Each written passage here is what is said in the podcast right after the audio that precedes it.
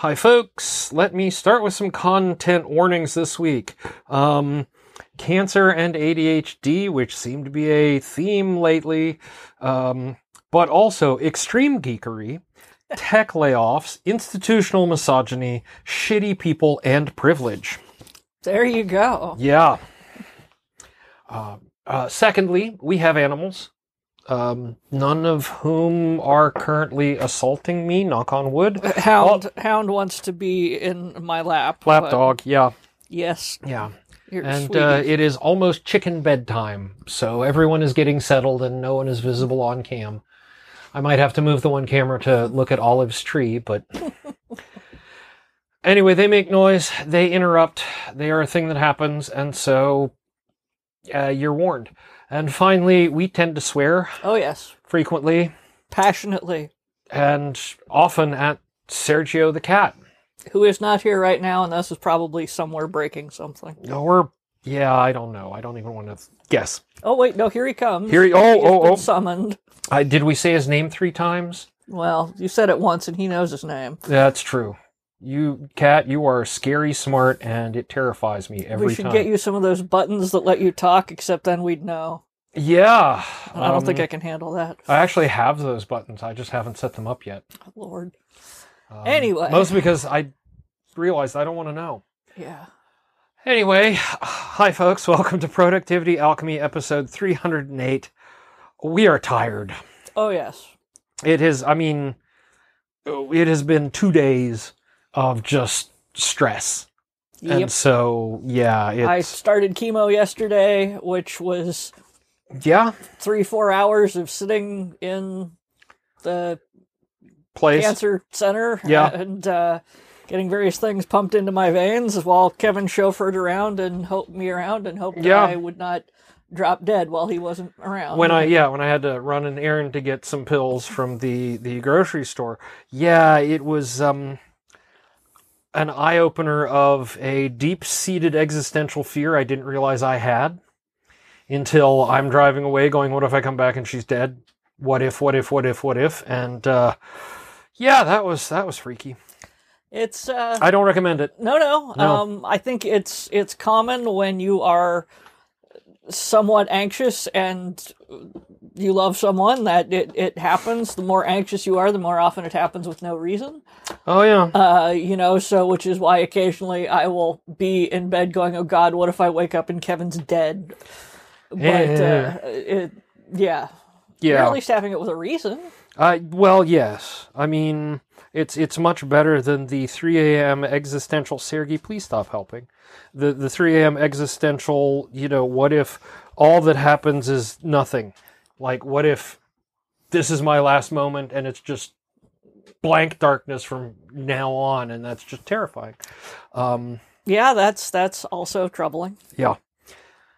Existential dread, fear of death. I think it's probably because I'm in my 50s. I didn't get this in my 30s. Whenever I started to have it, oh God, I'm going to die someday, I basically told myself, I will worry about this when I turn 50. Until then...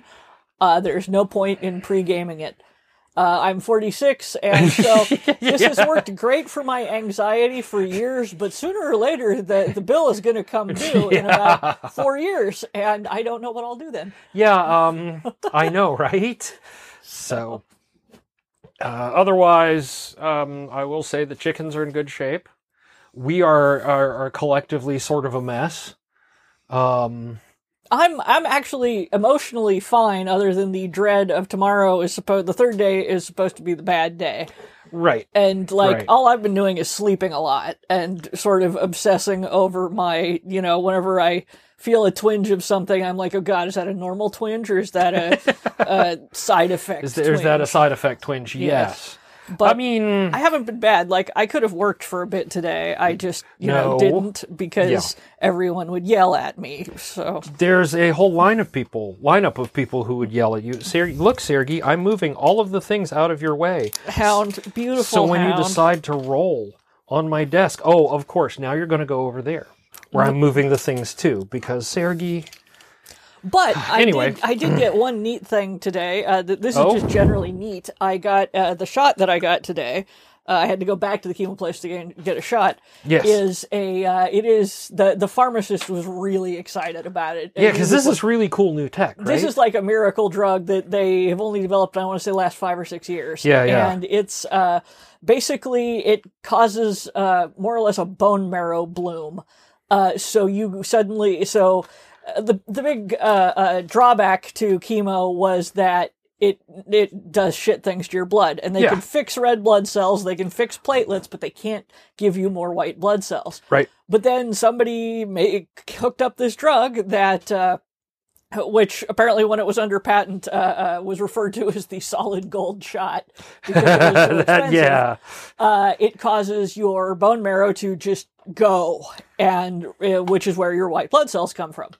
And so it basically lets them poison you a lot harder because right? your white blood cells bounce back, which is good because that's the harder they poison the cancer, the better off you are. Right. And this frankly means that they can shorten the chemo time a lot because they can do so much more to it. So it's cool. The downside is that this also, the knock-on effects are you get a massive histamine reaction and you get growing pains like when you were a teenager or a preteen, and which are, really bad bone aches in some cases. If you take Claritin, apparently that knocks it out a lot. And not everyone gets that, but they're like, I just start taking the Claritin.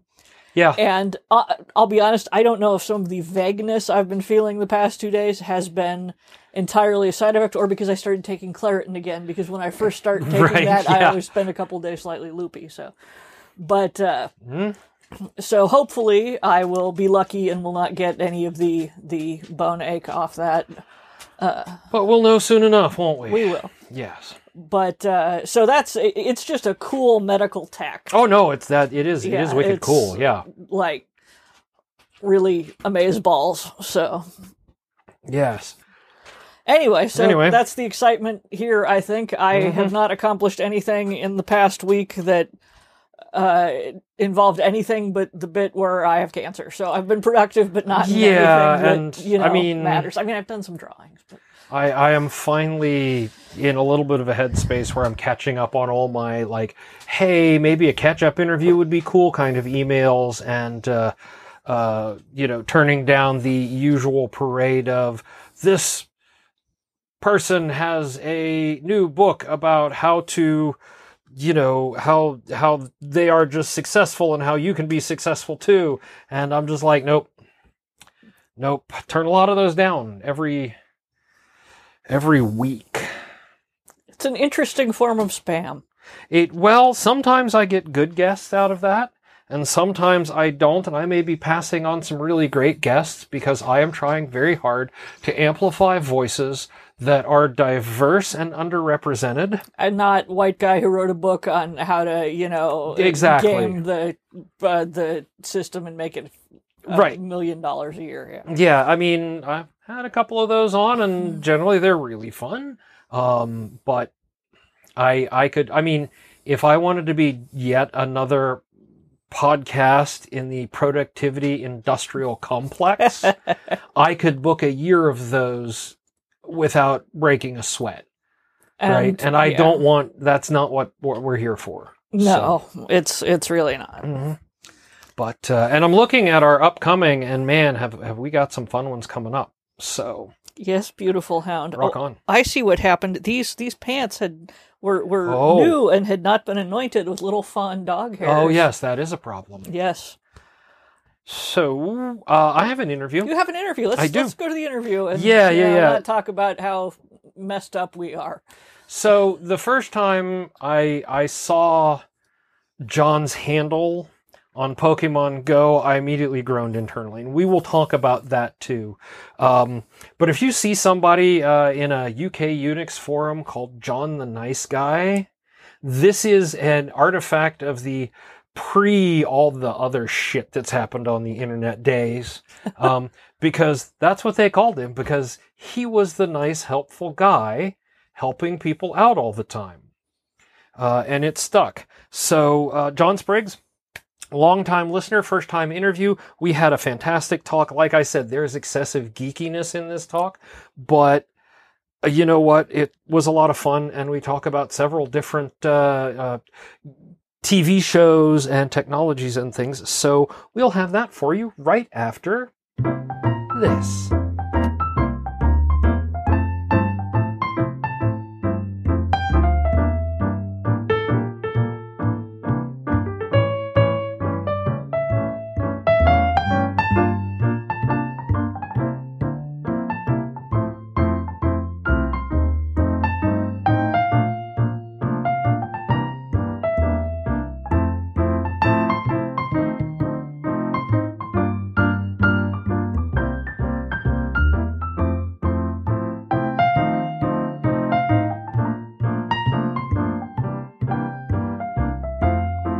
Hi, folks. I am here today with Jon, who is longtime listener, first-time interview.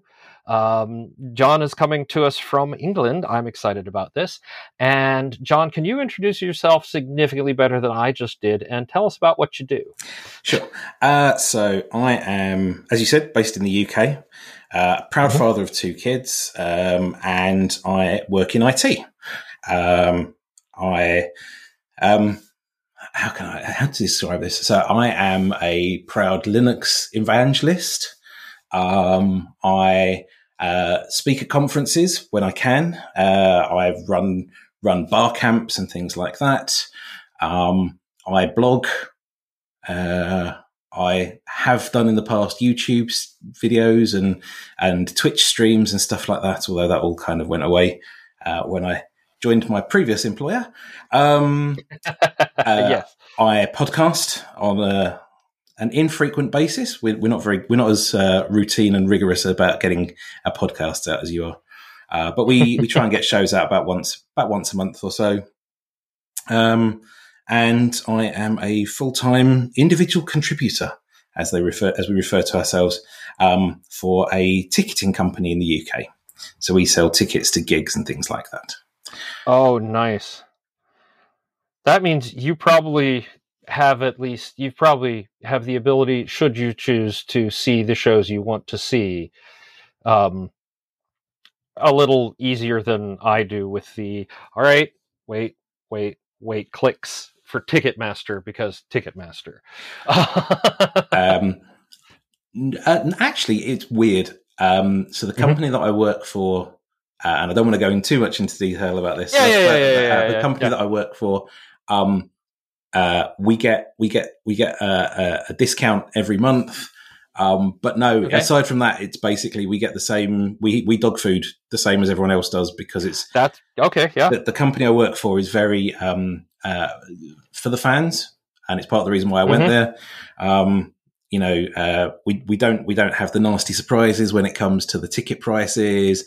But it's all for the fans. So, you know, what we're doing is the same thing that everyone else is doing. And to the extent that my boss's boss's boss's boss was actually in the White House this week, meeting with your president, talking specifically about ticketing. So that's all good stuff. Yeah, nice. Yeah, because, I was going to say the big thing around here is there is one major vendor for all the big venues. I'm sure Ticketmaster, right? Yeah. And everybody is just like how absolutely, they can, because they are essentially a monopoly, although they can't say it because there are all the smaller companies, but they can just be like, yes, here's the show. And if you want to see this artist at this venue, you will pay our surcharge whether you like it or not. And there's no choice around it because they'll lock in venues. They're there for the venue management, not the artists, not the fans. Right.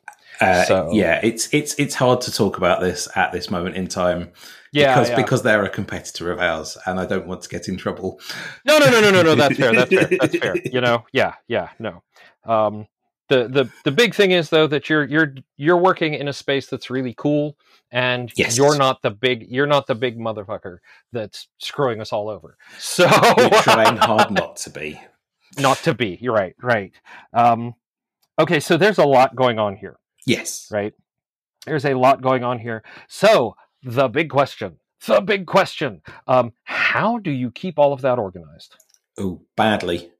So when I sent my my email into you saying I'm willing to be a tribute, I think I did mention that I'm the one of those podcasts that you put out where it's the person comes to you and says, actually, I'm not sure I'm amazing at this, and it's just to kind of remind everyone else that although you have some amazingly really organized, fantastic people on your podcast, you also occasionally have people like me who kind of just about make it all work, and sometimes it doesn't all collapse around our ears.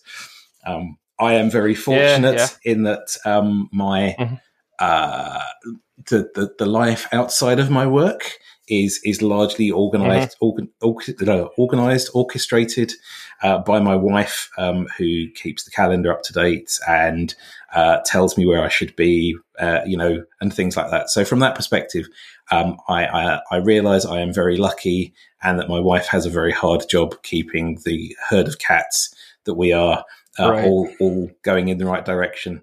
And that kind of means that I then have most of my organization stuff is just around the stuff that I do for work, and organizing things like being on this podcast and the other podcast that I'm involved in. Right. So most of my organization comes down to stuff like, I have a giant whiteboard next to my desk, on which I effectively write Markdown, which is not the greatest idea in the world ever, but it works in my brain. I have slews of post-it notes, sticky notes. I don't know whether you call them the same things we do, but the little slightly larger than a credit card size piece of paper that I will tend to make notes on whilst I'm talking to people, and then attach those to the things that are on the whiteboard, because I'm just slightly too far away to write the things on the whiteboard.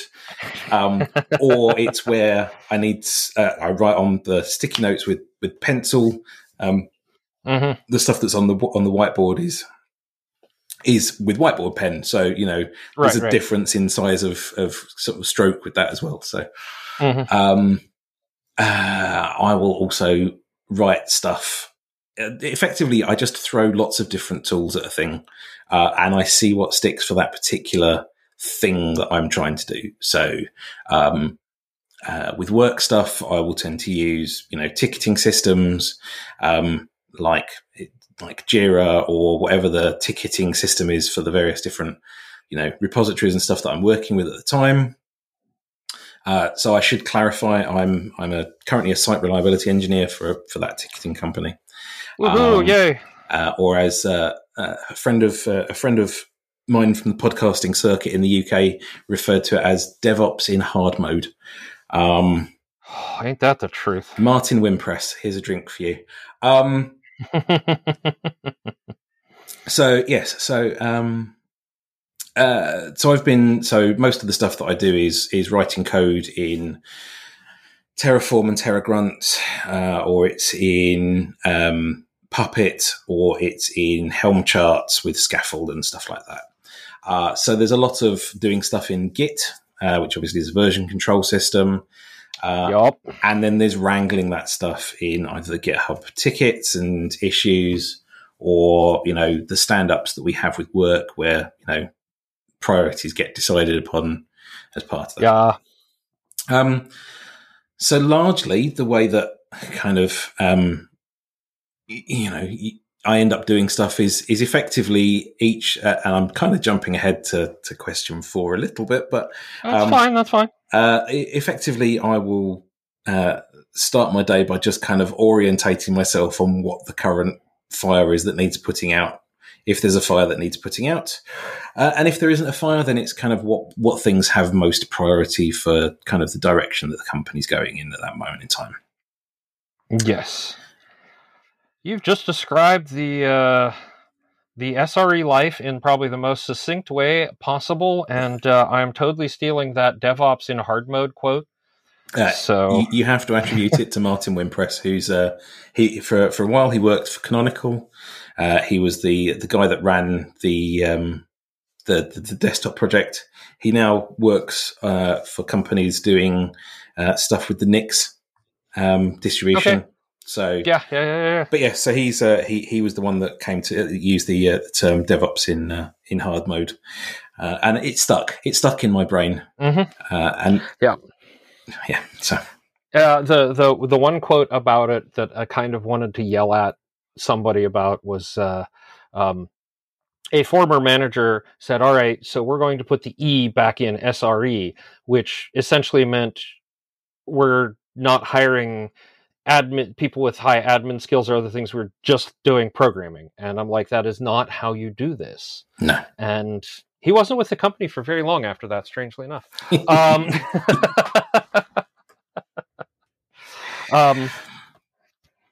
Nice guy, just maybe expected a lot more from our group, because there are things you cannot simply engineer your way out of. And that's always the first response of someone who goes straight into, you know, is like, hard, we can program our way around this. No, you can't. I wish we could, but we can't, you know? Yeah. So, and of course that also meant that, you know, shell, people who are conversant in shell, that's not real programming. And I wanted to also reach through and strangle for that. But you know, that's a whole other set of biases. Yes. Yes. Oh, wait, let me put in a content warning here for extreme geekery.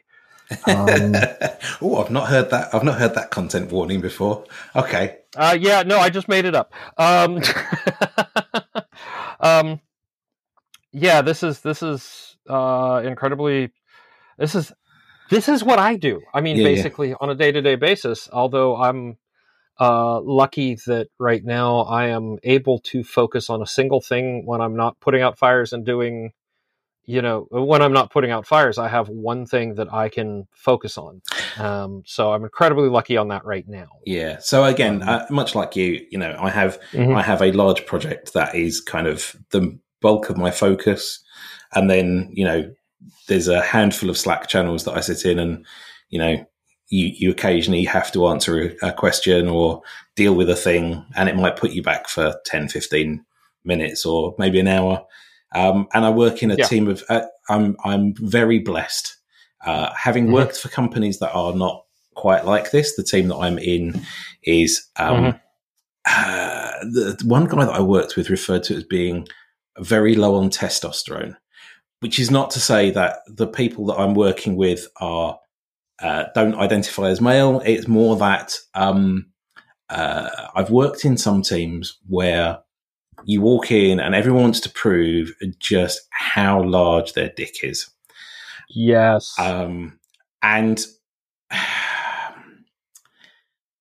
there is, I can see, particularly in some of the teams that I've worked in, if you've got somebody that comes in with that attitude early on, even if they've left, but it kind of breeds a culture where you have to get your point across, you have to be the loudest, the most annoying, the most whatever, and unfortunately that permeates. And the team that I'm in now, we're quite a small team, we're an incredibly diverse company, which was fantastic for me when I started there. The team I'm in, you kind of go in and you say, like, I'm having a problem with this thing. And everyone's like, oh, what can I do to help? You know, oh, yes, the reason we made that choice, you know, 6 years ago was because of blah instead of foo, you know. And I'm like, okay, brilliant. Where's the documentation about that? And they're like, documentation? What's this thing? Yeah. Which, you know. Lots of institutional knowledge. And I'm having this funny experience where now this tells you how fast our growth has been in the last couple of years. I just hit year 4 and realized that now I'm one of the experts in institutional knowledge, because I've been there longer than a lot of the people who are asking those questions. And I know the answer because either I was there for the decision, or someone who's no longer here explained to me why that decision was made 7 years ago and why it hasn't changed. And so there is a tool that I've used to help with that sort of stuff. So I came across a blog post, I want to say 6 years ago now, that a team in the UK, a team called GDS was stood up, which was the Government Digital Services team. And they were stood up basically, so a lot of the work that I'd been doing most of my career until this recent company, I worked a lot with local and central government teams. Most of those projects have now gone, so there's nothing that I'm talking about that is actually relevant anymore. Yeah. So nobody, anyone that's listening to this that's thinking about taking me out back and, you know, performing $5 crypto, you know, the rubber hoses and the, you know, the don't bother with that because none of it's relevant anymore. But GDS was stood up basically to change the way that government departments were doing IT. And a lot of them came from a team at a UK media publication called The Guardian. So they came in with a very different mentality from a lot of civil servants. But they came in with a very cloud-first mentality, you know, a very, you know, code is king kind of way of looking at things. It's not so much about it's more about getting the thing. It's the agile kind of the true agile way of doing things, you know, getting things done rather than getting the documentation written, you know, getting the spec written, you know, it's the getting things done in a short space of time and seeing what works and getting rid of it if it doesn't work.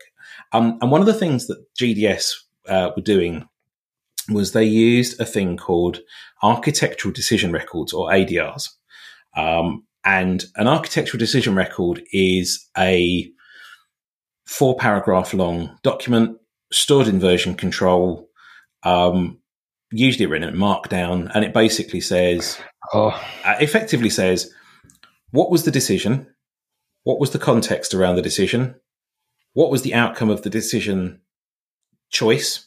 And what are the consequences of that? It's effectively 4 questions. Dead simple. And what you do is, over time, you know, so I wrote this up in a thing for the company I was working for at the time as, you know, decision record number 1, we will use Azure because it's, you know, we're most comfortable with using Microsoft products. Architectural decision record 2, the Google salesperson took us out for a better round of golf. And so we've now switching our choice to Google. I can't remember what the proper term is now for it. But effectively, this supersedes architectural decision record 1. And there were some tools that I found at the time. There was a thing called ADR tool that makes life a little bit easier for that. I tried to propose this methodology to people at work, and they said, this is a tool that's written in Bash. We're a Windows house. This doesn't work for us. So I basically said, look, this is just creating Markdown files. You can do whatever you want with this. But then it was around about that point that I was actually looking for a new job and kept finding that people were saying, you don't really know how to code, because at the time I was a network security specialist. So I tried to find the person that had written ADR tool and found that they were no longer receiving pull requests on their project. Of course. So I rewrote it. First in JavaScript, and then found that JavaScript requires an awful lot of framework to go with it. So then rewrote it in, now, was it Rust? Yeah, I think it's Rust. It's definitely Rust.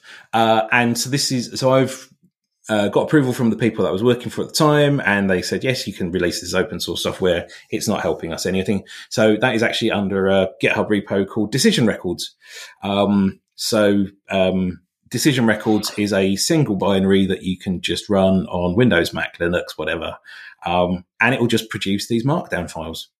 And we'll do all the internal linking that it'll do. So you can say, this is changed state from being proposed to approved, or this supersedes that one, or this is linked to that one, or this partially replaces that one. And you can do all this kind of linking and joining. The only thing that I don't think the decision record tool that I wrote did that the ADR tool did was that one would produce .viz graphs to show all the linking. I figured I didn't really need that much level of stuff. But yeah, so decision records are the thing that's out there that might be useful to people. Yeah, no, I know what I'm looking up on Tuesday when I go back to work. Yeah. put that in my hold on, let me break out the bullet journal and put that in as a thing to do on Tuesday when I'm reviewing my things for the week. There we go. Because and I'm going to send it to the team that is actually responsible for kind of all of that stuff. Have you seen the tool Backstage yet?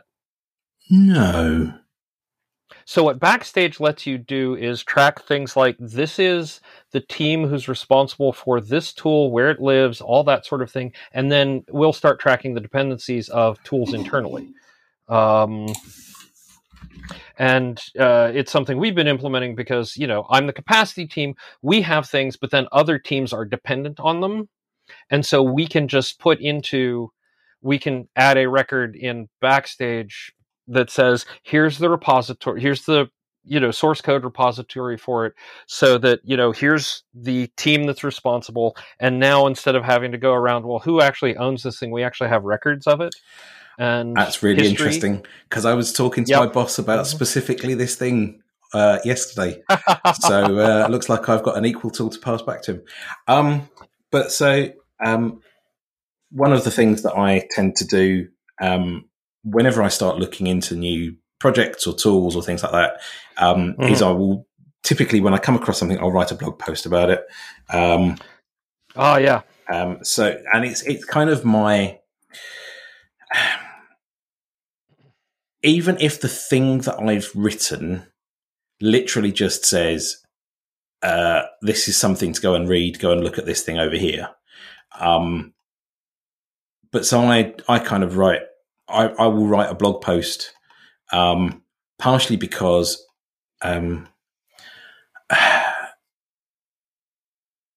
everyone's aware of the phrase, you know, we'll stand on the shoulder of giants, or, you know, I stand on the shoulder. If I see further, it's because I stand on the shoulder of giants. The thing that people tend to fail to realize with those sorts of statements, particularly when you're talking to people that haven't kind of been doing open source style stuff for as many years as definitely myself and probably you as well, is that each of those giants that we're talking about, it's not that they're necessarily bigger personalities or bigger people, or they've had more intelligence or more knowledge, but they in turn are standing on the shoulder of giants. And so it's not that you're standing on one shoulders of giants, or two or three or five. You're standing on an entire giant pyramid of them. And I figure that if I've come across a document, or if I've come across a problem that somebody else hasn't found, then there's an ex-KCD comic about, you know, I've never felt as lonely as the guy that wrote in, you know, 5 years ago that they were missing, that, you know, they'd had this problem and they never posted an answer. Right. And they never got an answer. Yeah. So that's basically the reason that I write these blog posts, is not necessarily because I've got the right answer or I've found the right thing, but I'm giving the next person that comes along a fighting chance to not have to do all the same research that I did. And if that gives them a solution, then so much the better. But if it just gives them a stepping stone to finding something else.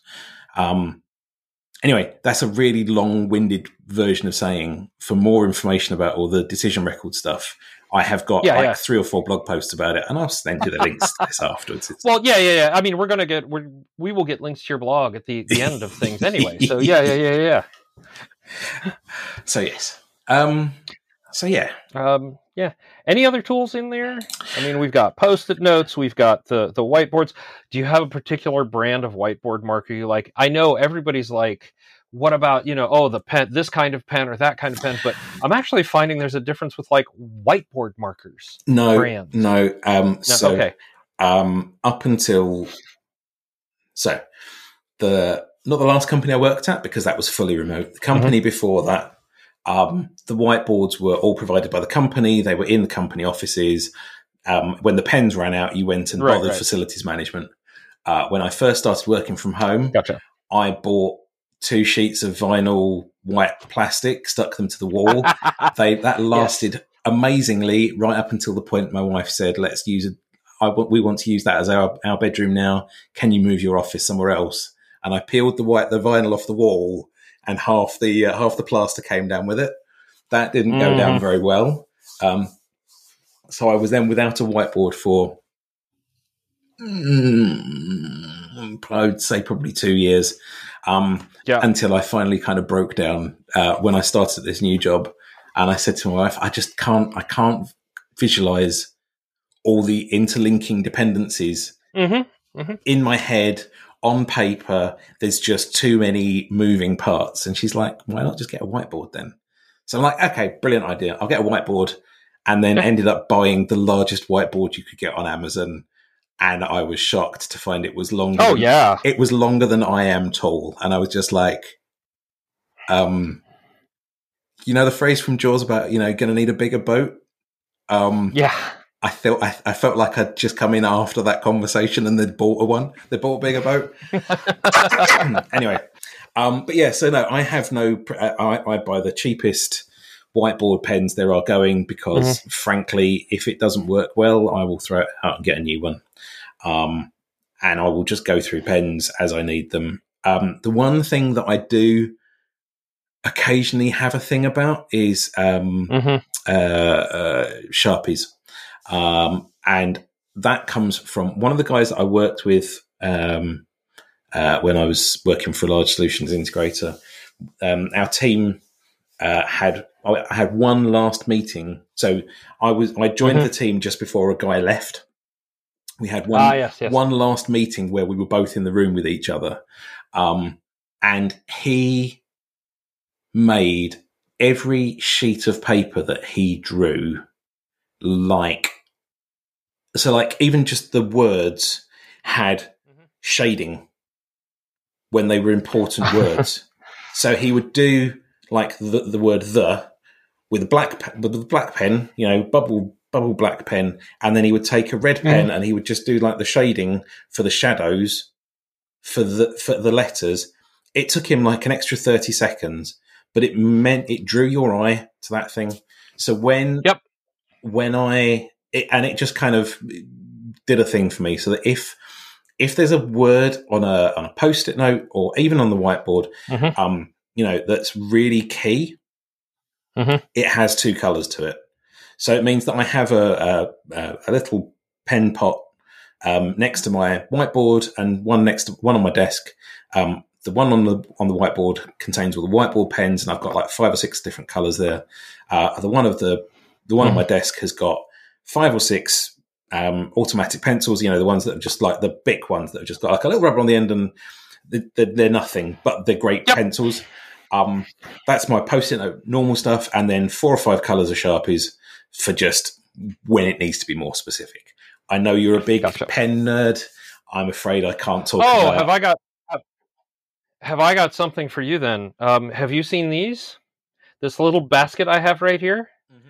It has magnets. It's made to stick to your magnetic whiteboard to hold your pens. Ooh. Okay, that's another thing I'm looking for. Got it off Amazon. Yeah. But I mean, here's just what it looks like full. And I have a whiteboard well, I can actually turn the camera for you, but you can see I have a whiteboard over here with all my magnetic stickies from movers, and I just click it there, and it just sticks until the cat comes by and throws it on the floor for me because Sergey. Yes. Yes. Yeah. Magnetic pen holder. Yeah.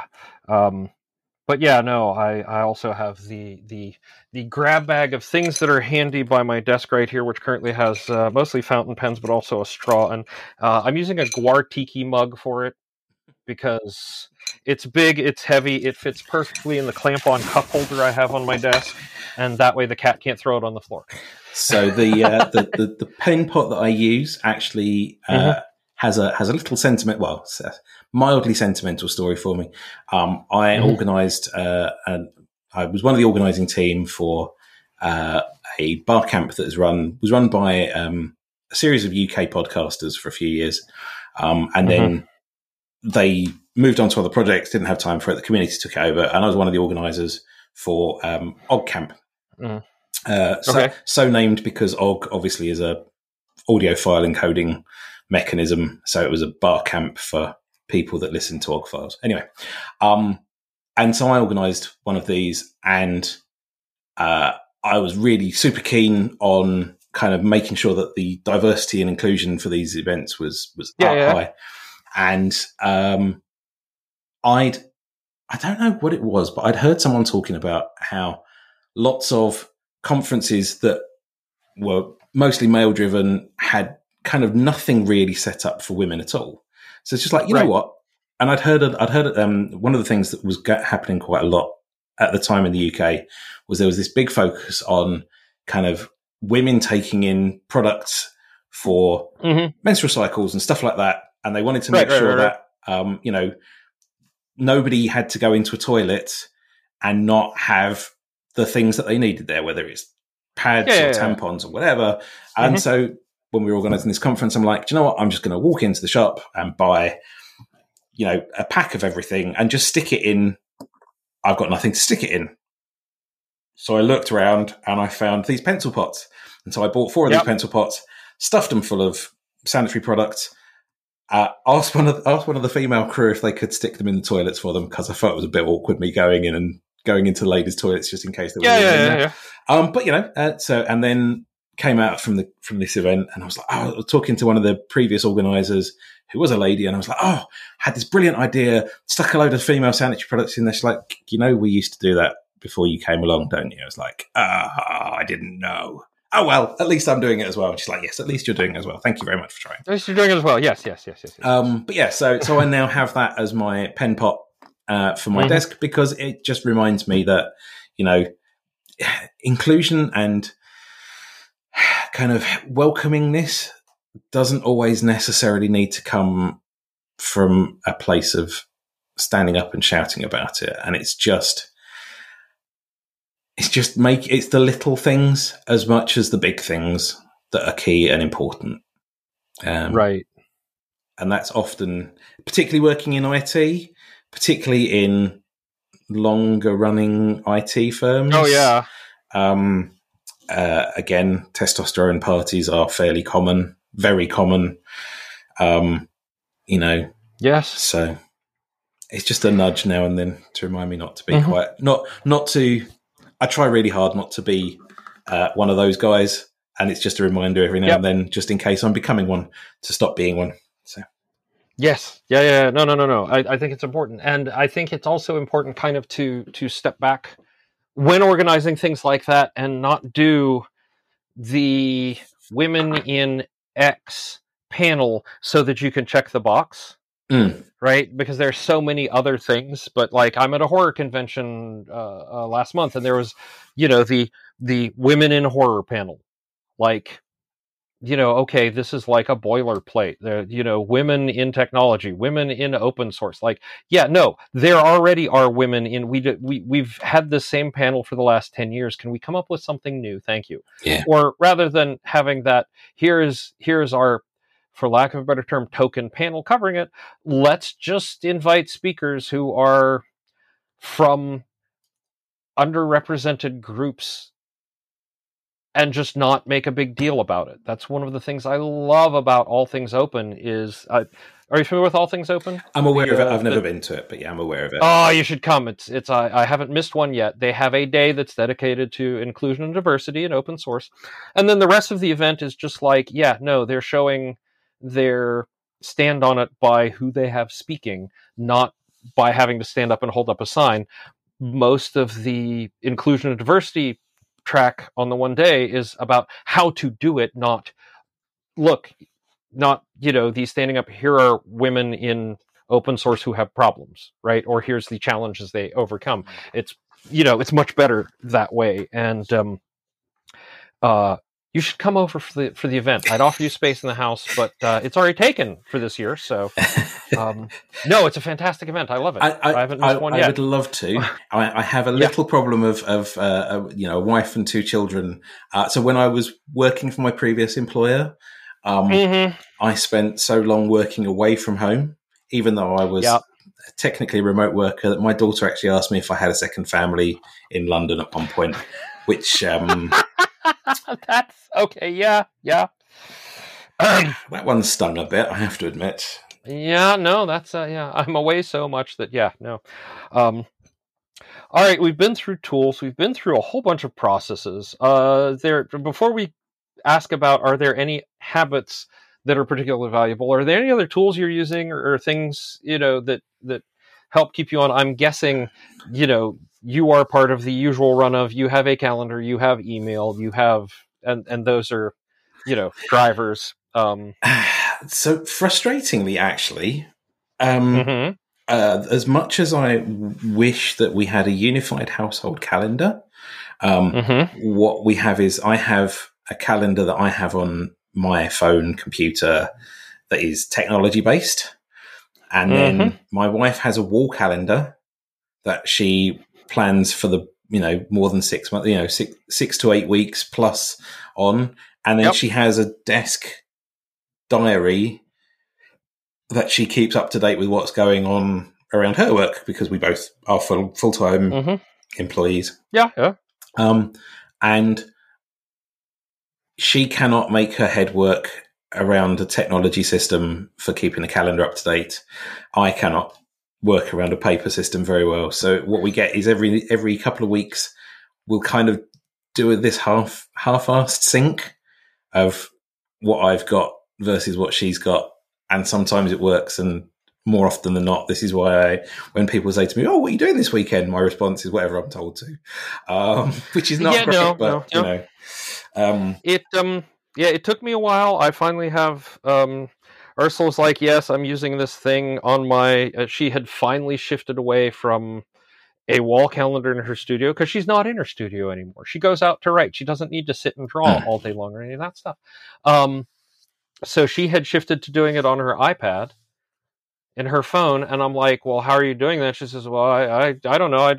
It just linked with my email thing. And I'm like, and you're on Gmail now. So, oh my God, that means we can actually share calendars. So she was sort of drawn in by necessity, and it flowed from there. Yeah.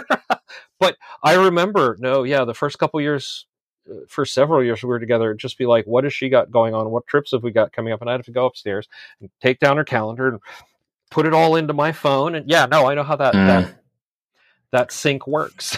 So what else do I use?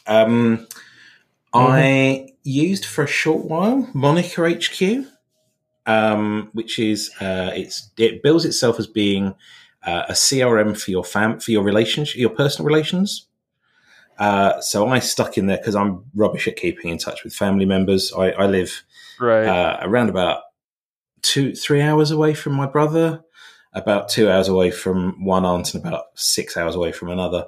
And I'm just absolutely rubbish at keeping in touch with them. So I basically put in a reminder that was not a calendar reminder that pings me by email to say, you haven't spoken to these people yet, and you said you wanted to speak to them every 6 weeks. It's not quite a perfect tool. So there's no way of saying snooze this or anything like that. It's literally just and it also doesn't recognize if you go into it and say, I've just spoken to this person, it doesn't reset the timer then. So it's just it's like a 6 weekly calendar entry, but it's just it's a separate thing that reminds me that I've not spoken to them. What else do I use? I use Hugin, which is a bit like a self-hosted version of If This Then That.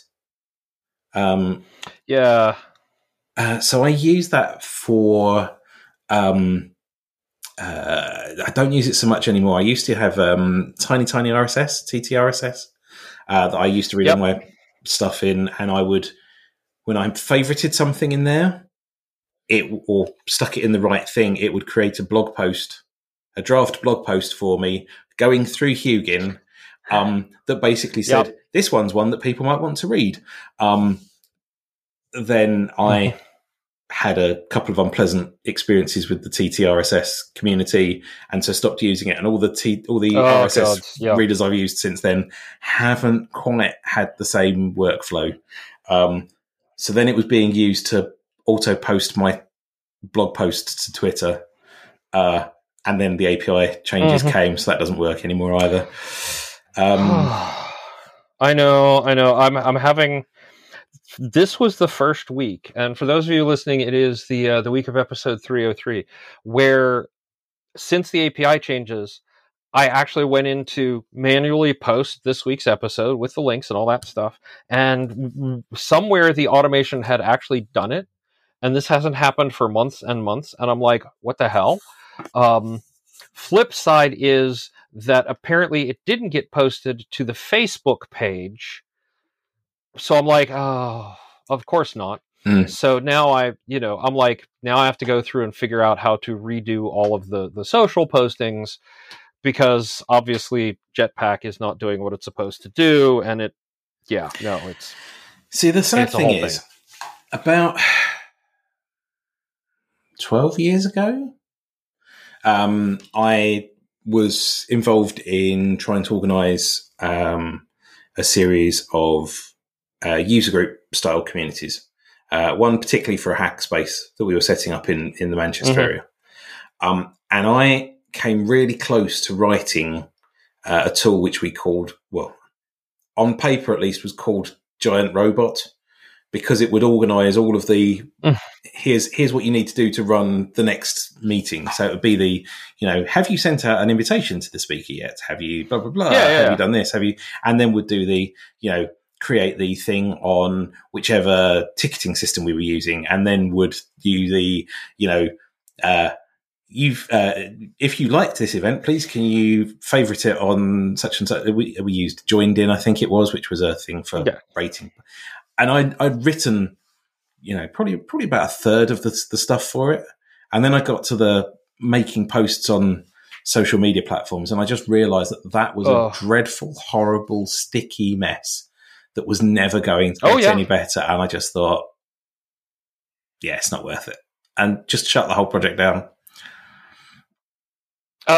Honestly, the one that I keep going back to, because it has all the tools, and it's everybody's like, oh, I can't believe you use this. It seems so whatever. But Node-RED, with its drag and drop and put your connection, and once you set in the creds, the community has already done all of the hard work, and now you're just like, okay, I've added credentials, here's what I want to post, I've got the thing doing the translate, and it's just like, except, again, API changes, they're all, some are broken, some are not, and it's like, I have to go through and find them all again. But it's like automating the watering of the chickens on the weekends. That's a Node-RED workflow, because why would I write a whole all this other stuff when I can just say, yes, take this information from Home Assistant, make this call back in, turn this on, wait, turn that off, turn this on, that sort of thing. You mentioned Home Assistant. Oh, Home Assistant is huge. Yeah. Yes. I'm dabbling around the edges of using Home Assistant. I managed to, in the most recent set of home improvements we did, I convinced my wife to let us put in Wi-Fi connected switches for the lights. Oh, yes. And now all I need to do is figure out actually what kind of schedule works for that. Because obviously, as we had that done, at least in the Northern Hemisphere, we started coming in towards summer, and all the night times get shorter. Oh, so, yeah. So you don't need so much automation around switching lights on at night, which is a bit frustrating, because that was part of the reason that I wanted to have this lot in there, was so I didn't have to do that. I mean... Most of what we did it for was for voice command, and so that again, Apple Home Assistant will talk to HomeKit, yay! So I can actually, things like, I don't have to get out of bed; I can just grab my phone and click a button on my phone to turn off the bedroom or turn on the TV or that sort of thing. You know, that for me, that's where the convenience is, not in the, you know, or I can just yell at it. Hey, assistant, turn off master bedroom. None of them are listening in here. And it does, or it turns on the lights, turns off the lights as, you know, it was needed. So yeah. One of the podcasts that I listened to for quite a while referred to those as lady cylinders. That's yeah. Yes, exactly. All male podcast team. Yeah. I mean, I will admit that the first thing I do when I get my new phone and it resets all my settings for me is go in and say, okay, please use the Irish female voice instead of the standard American voice for the voice assistant, just because I like the accent better. Right. Yeah. But yeah, we're in fact, actually saying that, I use, the Amazon products, voice assistant products, and I got a notification on my phone just yesterday that said, did you know that, the Amazon, voice assistant, can turn your lights off when you start snoring near it? What? And I was like, wait, what now? For us, yes, we have a large deployment of the Amazon devices around the house, and honestly, I'm like trying to mentally switch to another one because of the advertising, like the constant, hey, here's a new book from someone that's similar to a book you read by someone else. Do you want me to read your chapter? No. Hey, it's about time to reorder this. Do you want to reorder that? No, I'm not actually out yet. Hey, you know, this package has arrived. By the way, did you know we can also do this? No, I don't care. Do you want me to set this up now? No. Stop. Yeah. I did hear, and again, it's anecdotal, and it's again from another podcast where they were implying that. So Amazon recently laid off quite a lot of the team that are responsible for that product. Oh yeah, yeah. And they said that effectively the problem is that Amazon allegedly were hoping that the product would get a lot more people buying things through the product. But what most people do with the product is set a reminder. Yep. Do an alarm, play music. Mm-hmm. Yep. So all this investment into large language models and, you know, fully understanding, you know, to be fair, you know, we got the music subscription because I want to be able to play a song and it actually play the song. I want to be able to play it in more than one room at once. Yep. And I want to be able to join my various Amazon music products assistants together to be able to have to walk through the entire ground floor of the house and have the same music playing everywhere. So I've bought a few of the subscriptions. We use the Fire TV product for, you know, watching all of our streaming content. But yeah, we don't. The thing it's most used for in our household is when my wife and I are in the kitchen. And we go, oh, just run out of such and such. Add it to the shopping list. So next time my wife or I are out at the shops, it's like, oh, yeah, we're out of, you know, toffee popcorn. Oh, we need to get some of that in. So. For me, it's there are some things that were hard to find for a while and I could only order. You know, I could order like a 12-pack of tinned, cut baby corn, right? So 12 cans of cut baby corn. I couldn't go to the grocery store and buy it because the local grocery stores just didn't stock it. You had to go to like the Asian grocery store or something for it for a while. So I was just like, okay. And then now though, it's like, yeah, it's been a week. Why are you asking me if I want to order more? You should know I only use 2 cans a week, and I just bought how much, and okay, stop.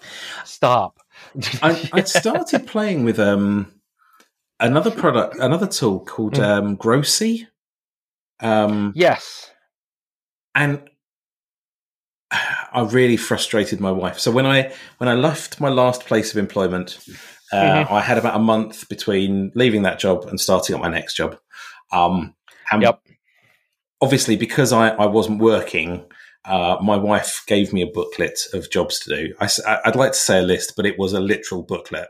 It was like 5 A4 sheets of paper folded in half and written. Anyway, and one of those jobs was clean all the cupboards and sort out everything, all the kitchen stuff. Yeah, and I thought, perfect. I will go through and I will grossy everything in the kitchen. Everything, yes. And so this job that I suspect my wife was expecting was going to take me a day took me about 3. She wasn't particularly impressed with me about that one. And afterwards she said to me, are you expecting me to be using that product you're using as well? And I said, no, it's an experiment. I'm trying it out to see, firstly, how easy or difficult is it for me to put stuff in? Yep. And then what benefit does that bring me? Does it actually give me anything useful? And then once I understand that, then I'll ask you to use it. And she said, because you know that all the information that's in there, we're now a week afterwards, 30% of it at least is out of date. Yep. And I'm like, yeah, this product's dead to me. If you're the sort of person that has a household of 8 people, 6 people, I can see where having a better handle on inventory is useful. We tried it during the pandemic when we had Shepard and Liz and my son living with us, and there were 5 of us, and we were rotating through whose turn it is to go. Well, no, because Ursula doesn't cook, just period exclamation point. Ursula's job was the grocery run, and I was like, every week somebody needs to be doing, at least do a refresh inventory on what we have and what we need for the next week. The problem is the only technical person in the house was me. Yes. And so it fell down in the, I just had to know how much was available. And then it was like, yes, just fill out. Yeah. Put it in a Google Doc, use your phone, put it in notes. I don't care. Just get me the list. I'll get it updated. And, we'll build the list from there at requests for special things. And then, Liz moved out, Shepard moved out, mostly, and my kid went off to college, and I'm like, there's 2 of us, and we don't need to be keeping a month's worth of dried spaghetti in the pantry just in case, so that, and the mice got into the garage and ate a whole bunch of ramen noodles, so that's not good. So I mean, again, I mentioned before, I don't have the greatest organization skills in the world ever, but what I do is I will do little experiments, and I will try stuff. So I tried bullet journaling, for example, didn't stick for me, which is fine. Yeah. And actually, your advice on this podcast about how systems that don't work, it's not that they don't work for you, it's that it didn't work in your specific lifestyle. It's not the system doesn't work. And that's fine. I tried Grocy. It was a very public trial of it, and it didn't work. But I mean, I'm the same with Hugin, which I mentioned before. I'm the same with Monica. I will try stuff because I'm desperate to not be a burden, I think, in the household. And you mentioned before about how not everything needs a technical solution. And unfortunately, because I am quite technical, my first response is quite often, let's try throwing some code at it. And then afterwards go, as the only technical person in the house, this doesn't work for everyone else. So, I mean, it's a lesson I had to learn the hard way. And not just in my personal life, but at work as well. As like, no, you cannot... what was it? We had the one company I was working for where they decided, this was in the early days, we're going to implement DevOps. And that didn't mean a partnership of developers and operations. That didn't mean, you know, operational doing more development. It meant that development was going to be the operational team for their product. And I'm like, oh, okay, we're here if you need help. But they were all, oh, no.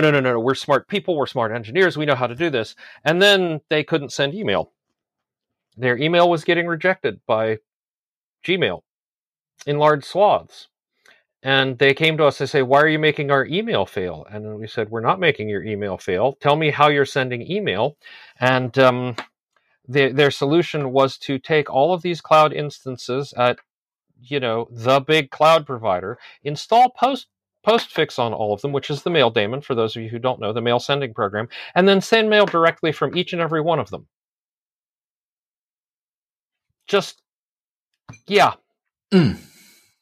Yeah. And we had to explain to them that this is, okay, this is great for a single thing and one person. Let us show you how you get mail delivered in the modern age.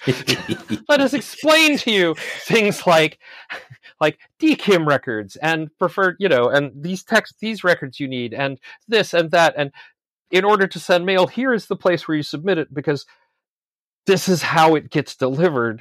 It's not that you can't do it that way. It's that you can't do it that way from 100 machines all in the same block without being labeled spammers. Yes. And it's not our fault. It's the spammer's fault. But here's how you get mail delivered. But that was the thing. It was, we can write, we can just go design a technical solution. We don't have to ask anybody. We don't have to listen to it. We're just going to go do it. Right? Yeah. We have a technical solution. We will apply it without any thought towards, is this the right way to do it? Is there policy? Is there politics? Is there something else involved that would cause problems? And I see this routinely, mostly around email, often around email, but email is like, it's like if we have to have that talk about email, that means we're probably going to have that talk about other things. Yeah. Right? Yeah. It's a good yardstick. Mm-hmm. The canary in the coal mine, as it were. Yes. That, oh, I see. You're trying to do this. Okay, I know what problems we're going to encounter in the future, or at least the general talk we're going to be having in the future. Yes. Yeah. Yes. Mm-hmm. So, all right. So we've talked about tools. We've actually touched on some of them, the habits that you find helpful or useful. Yes. Yes. Have we, what haven't we covered in that list? That is a very good question. See, again, this lack of organization, I had planned to go through these. I've heard other episodes you've had where someone's gone through and they've written out the list of all the things they want to discuss. And that was my intention right up until about 15 minutes before this recording. And I was like, yeah, that's not going to happen today, is it? So not systems and habits. I don't think there's anything else. I mean, Markdown is a massive thing for me. It just makes life so much easier. In work, we use Obsidian. Oh God, really? You use it? In a group sharing, I mean, I'm used to using it in an individual setting, but never in sort of a group setting. That's interesting. So there's a really interesting plugin we found, which is called, I'll find the specific name for it, but it's something like Git Sync. Oh, yeah. Okay, yes. I think it literally is Git Sync. But yeah, the one that synchronizes to and from a Git repo. Yeah. So what that gives us is... every 5 minutes that you've made changes to a document, it does a git commit and push. And then every 30 minutes, it will do a git pull. The team that I'm in is small enough that it doesn't, it means you're not that likely to be trampling on somebody else's toes. But also because it's git and we all kind of understand git, we know how to fix merge problems if they turn up. Yes. And so far they haven't, partially because we're not great at doing documentation. Myself and a former colleague that also worked for this firm as well, we're probably, because we've come from enterprise organizations where documentation is king and everything has to be documented. And we're now working for effectively what is a large startup. who their key is getting the product shipped.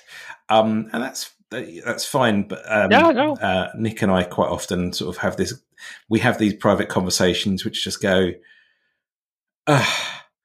why can't I'm glad I don't work for that large enterprise anymore, but I really wish that they did this thing that that large enterprise did. But getting to the it's the whole you can't put an old head on young shoulders conversation.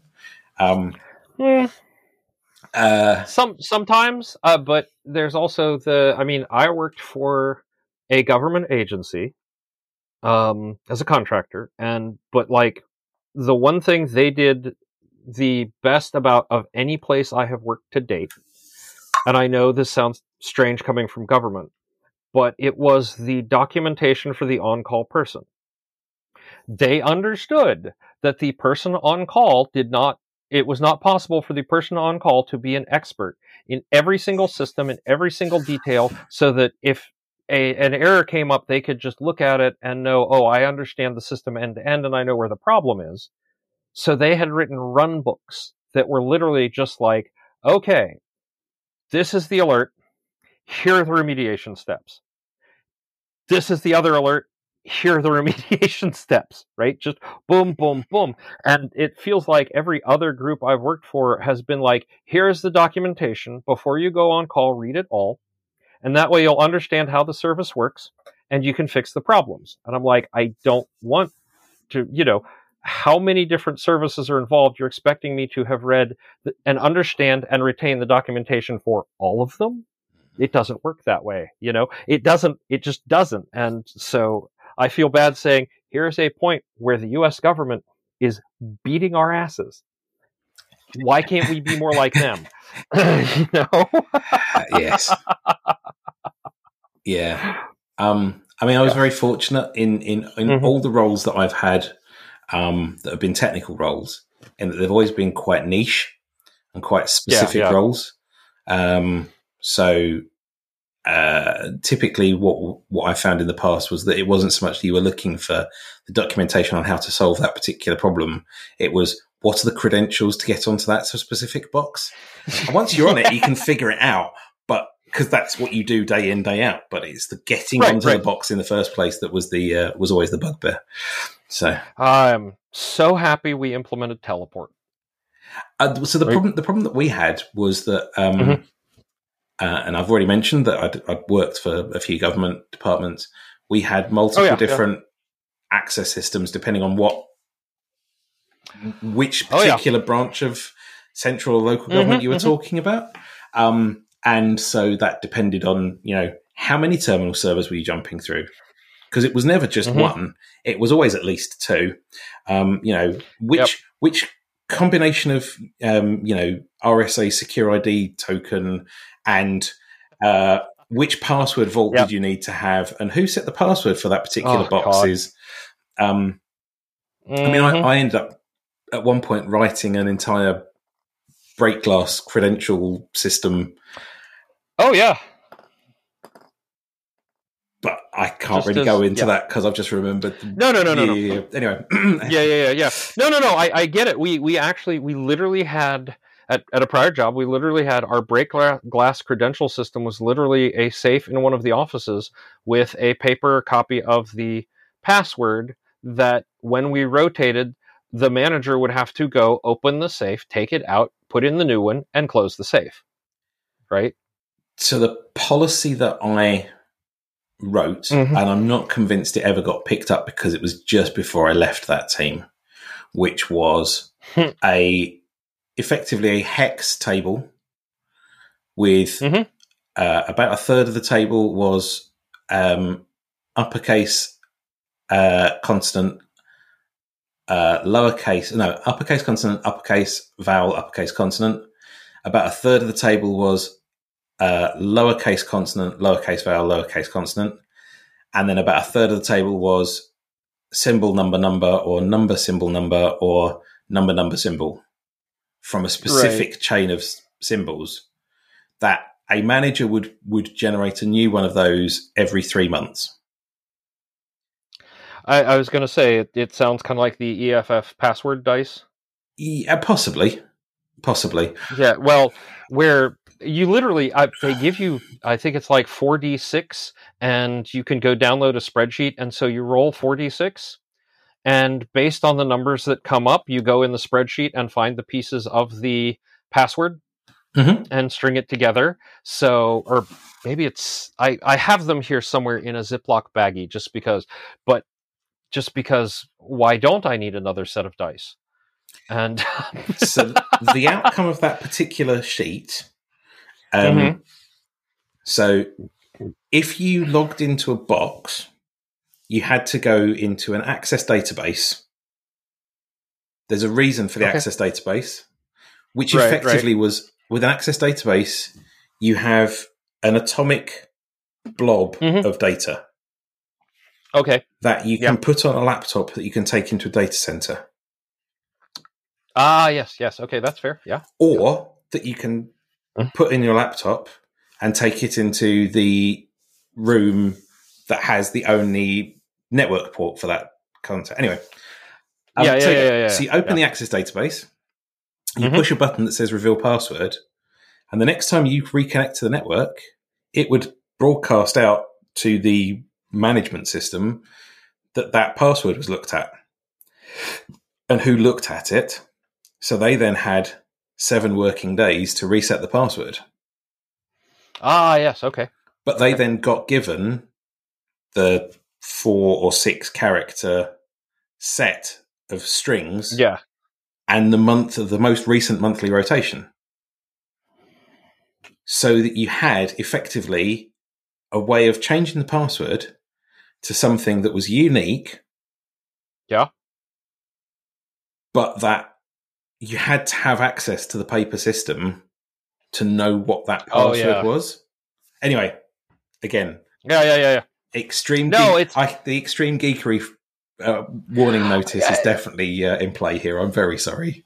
Yeah, no, I just look at it now and say, I look at all of the tools we have now around this and think to myself, I'm surprised someone didn't come up with basically what 1Password's random generator or the Apple keychain, we will give you a complex, unique password. Like, why those were so hard to get to in terms of acceptance. But then again, those of us who are using our own digital password vaults seem to be ahead of the curve on that because we already had more passwords than we needed or, we thought we needed. And all right. So I see it's getting dark by you. Yeah, it's fine. Finally. Yeah. No. So I was going to say, now that we've, let's roll over to, we started on what your schedule on what a typical day looks like. Right. Yep.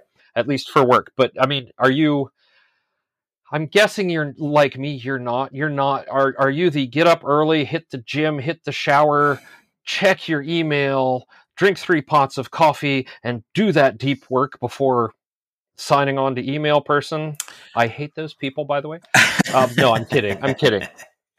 I'm a bit of a weird combination. So, if it was only me in the house, I would be up until 4:00 in the morning coding. Yep. I would then go to sleep and wake up at 10. Prior to my eldest being born, that was not unusual. I hand wrote the code that built a music podcast that ran for 11 years exactly in that system. However, my son was born and his body clock has got... I mean, I don't know if you've ever read... there's a series of books called Jack Reacher by... I'm familiar, but I haven't read them yet. There is a series, a TV series about him now, and I've heard really good things. I just haven't read them yet. So the books are really good. The TV series was a really good adaptation. There was a single Tom Cruise film which was not a great adaptation. It was a good story, but it wasn't Reacher. Anyway, but one of the key elements to the Reacher stories is that Jack Reacher has an internal body clock. That is very specific, very accurate. And it's when I was reading those books, And I looked at my son, who, like clockwork, literally like clockwork, 6 o'clock every morning, wake. Yep. He's now 12 or thereabouts. And every morning, like clockwork, 6 o'clock, he's awake. Yep. That's my oldest. So I had to kind of adjust my schedule somewhat to that. So I will still do possibly in a week. No, in a month, I will possibly do maybe 6 or 7 nights where I go to bed at like 1, 2 o'clock in the morning. And my wife always kind of rolls over and says something along the lines of, "You just woke me up again. Oops." And that's about all that my body can cope with now of those. I still will go. So I will typically, so I get up at 6 o'clock or thereabouts, to get my son up. He has an hour bus journey to school every morning. So he has to be on the bus at 7 o'clock. So my job basically is wake him up, come downstairs, do his breakfast, and then shepherd him out of the door when it's time to shepherd him out of the door. I more or less will then go and start work. And I work until it's my daughter's turn to go to school. She goes to school for about 8 o'clock. So I have about an hour's worth of work, which effectively is, there's a military term called OODA, O-O-D-A, that I picked up from a book called Analog Security, which is a really good book. And that is a military thing, which basically is observe, orientate, decide, act. I'm paraphrasing. It might not be exactly that, but that comes from a thing that I think the US Air Force kind of trained their fighter pilots. You observe what's happening. You orientate either your work, your mind, or your kind of situation to whatever it is you're about to do. You decide what you're going to do, and then you act. So that's basically that first hour. Right. And more or less, that is kind of how I do things. So I come online, I will have a quick check to see if there's any emails that are screaming at me. I have a look through all the critical Slack channels. I will check my personal email, see if there's anything that's desperately urgent. And more or less, it kind of runs in that order. So it's work things first, and then personal things afterwards, which sometimes gets me in hot water with my wife, but, you know, it's not too bad. So I OODA my way through that thing, take my daughter to school, and more or less by that point, I know that it's either it's a fire putting out day, which so far I have had a grand total of one of those in the 4 months I've been there, which is good, or if it's a work on project stuff. So far, largely been work on project stuff. So I will then work more or less from then until our daily stand-up at 12 o'clock, which is a really stupid time for a daily stand-up, but it's to accommodate various time zones. Oh, yeah. So come off that at 1 o'clock, lunch, and then I then have an hour's worth of work, and then I have to go and pick my daughter up from school. So yeah, I get most of my work done first thing in the morning, but that's because of necessity, not because of intent. Yeah. So then after my daughter comes home from school, I then work until 5, and then it's then whatever clubs my children have got on. Because at that point,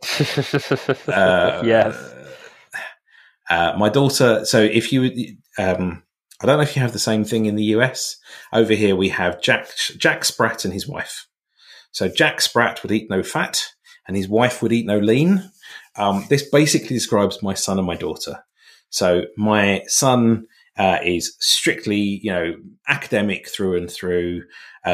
His favorite thing one summer was to learn the period. It was to learn pi to as many digits as he could. Then it was how can I learn how to do a Rubik's Cube? Then it was how many things on the periodic table can I learn? My daughter is sporty, so she is in football. That's soccer for you lot. She does basketball. She does gymnastics. She does swimming. She is in. She's learning to sing. You know, she's doing physical things, and my son is doing mental things. Likewise, my son is vegetarian and has specific sets of foods that he will eat, and my daughter will eat meat and some vegetables. And so it's literally, if you put the two of them together, they would be a perfect person. But and they are perfect. They have very different everythings. So between them, most evenings are taken up. They go to bed somewhere between 8 and 9, depending on what's going on. And then my wife and I will have about an hour in front of the TV, at which point I will either then say, I'm going to go and be geeky for a couple of hours, and she always says, see you at 2:00. Or we'll both go to bed, at which point I will then read probably for about an hour. Can I just say, a big fan of your wife's work, also a big fan of KB Spangler's work, who I know you've had on here as well. But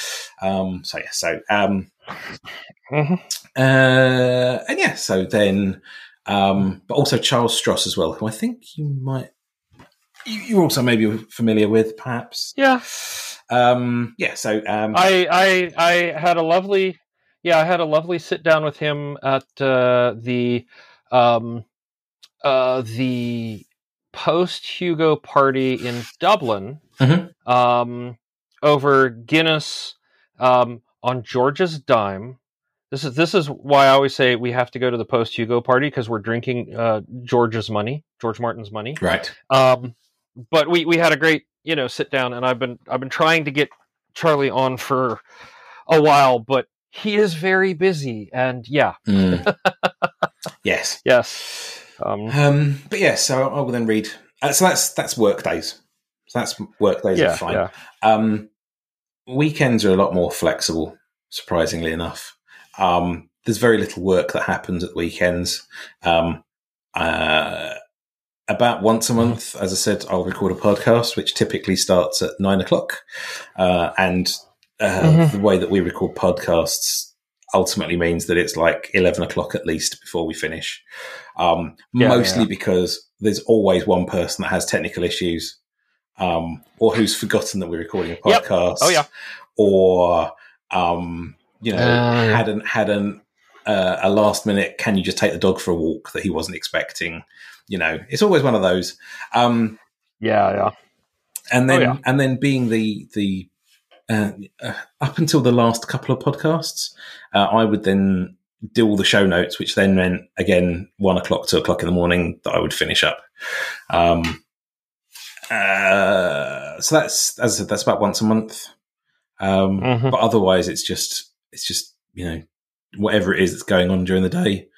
And then, there's, as I said, very little work, very little productivity for the typical sense of the word. But, it's productive insofar as I'm spending time with the family, which is very important. No, that's incredibly productive. Okay, your light just keeps coming on and off and on, and I can't tell if that's the light or if it's the camera auto sensing thing. It's the camera auto sensing. If you give me 2 seconds, I'll go and turn the light on over there. No, take your time. It's. For those of you at home, it's just like I'm sitting here and I'm like, oh, it's dark, and oh, it's light, and oh, it's dark, and oh, it's light, and okay, I'm not prone to seizures. Should I worry about that? I'm back again. Yeah, so... see, it's not quite as exciting as I need to go and let the chickens out or anything like that, it's... No, and I mean, it's still bright, and I mean, because we're, 4 hours behind you or something like that right now, so yeah, they I've already been out and given the chickens blueberries today, which is an exciting thing in and of itself. So chickens love blueberries, and if I throw a handful, they all go running, and then there's someone will grab one and run away with it so the others can't get it. Oh, that's sad. All that sort of thing. Yeah. Sorry. Because this is my, as I mentioned, this is my wife's office, and she has a fan on that's up there, and I'm not sure whether that's going to come through on the podcast mic. So I can't actually hear it. What I can see it in the background, and it's been on this entire time because I've seen it on in the reflection. It's just all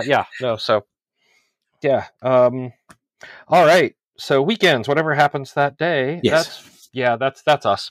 I mean, in a lot, we have our routine, but that's really us on weekends. It's like, okay, we take stuff to the garbage dump, we get lunch, maybe we take a walk around the park, and then we come home and whatever needs to be done gets done, right? You know, all right. Oh, and the other thing is lunchtimes nearly always include a board game. We have a rather large collection of board games. Oh, yeah. 400 and something plus. Okay, that's a large collection. Yeah, I did a talk at a bar camp at one occasion about how we manage our collection of board games, at which point one person came up and said, "That's brilliant, can I take a copy of your spreadsheet?" Another person came up and said, "Have you seen this application? It will change your life." Neither of which were true, but you know. I was going to say, was the application that will change your life the tracking system in Board Game Geek? No, they'd written something themselves, but it was very specific to. So when I say we've got 400 and something games, that's every variant of every game we've got is listed. I had effectively a single Google spreadsheet that had it all in, and that was brilliant. And I scored who'd won games and when the last time that game was played and stuff like that. Yeah. The person that said, "Have a look at our system. Can we use this for your system for our system?" Then said things like, "Do you count three versions of the same game as the same game?" And I'm like, "No, the spreadsheet's not that good." And then they said things like, "Okay, what about expansions? How do you track that? Well, that's an extra entry. Right, okay, that doesn't work for us either. Right, okay." And then I tried the Board Game Geek one. Yeah. And it was great, but that was around about the point at which my family basically said, "You need to stop tracking us on this stuff because it's just making it not fun anymore." That's fair, yes. You should let's just track the number, where the games are and the number so that I just don't buy an extra. That's about it at that point, right? Yeah. Well, I mean, and that all shook out from lockdown because we needed something to do in that first couple of weeks. Mm-hmm. So one of the things that happened around that point was my son decided to put them all up like dominoes. So all of our board games were laid out like dominoes around the floor of the house. Fortunately, I was able to stop him from pushing the first one over, but it literally went all the way around like where my office is now, and then out onto the landing, and then down a flight of stairs. And it was just like, okay, I think I posted that on Facebook, and somebody who meant very well, but basically said, "Oh, do you not think you should give some of these to a charity shop?" At which point, unfollow. No. I mean, I just look at it. The problem for me was that, one, there were so many games that were hard to get during lockdown. And so I'm like, "Ooh, this looks interesting and this is new." And so I would get the Kickstarter. But then the Kickstarters didn't really start delivering until after lockdown was over. Mm. So now I have all these games and it's just Ursula and I. And some of these are like, you know, War for Chicken Island is like a 3-4 person game. Or War for Chicken Island, Dodo's Riding Dinos, and Kiwi Chowdown are amazing games. But it's like, that you need more than two people to play them. Mm. The kind person who sent us our first copy of Wingspan, thank you so much for that game. That game is brilliant. Except, you're familiar with Wingspan?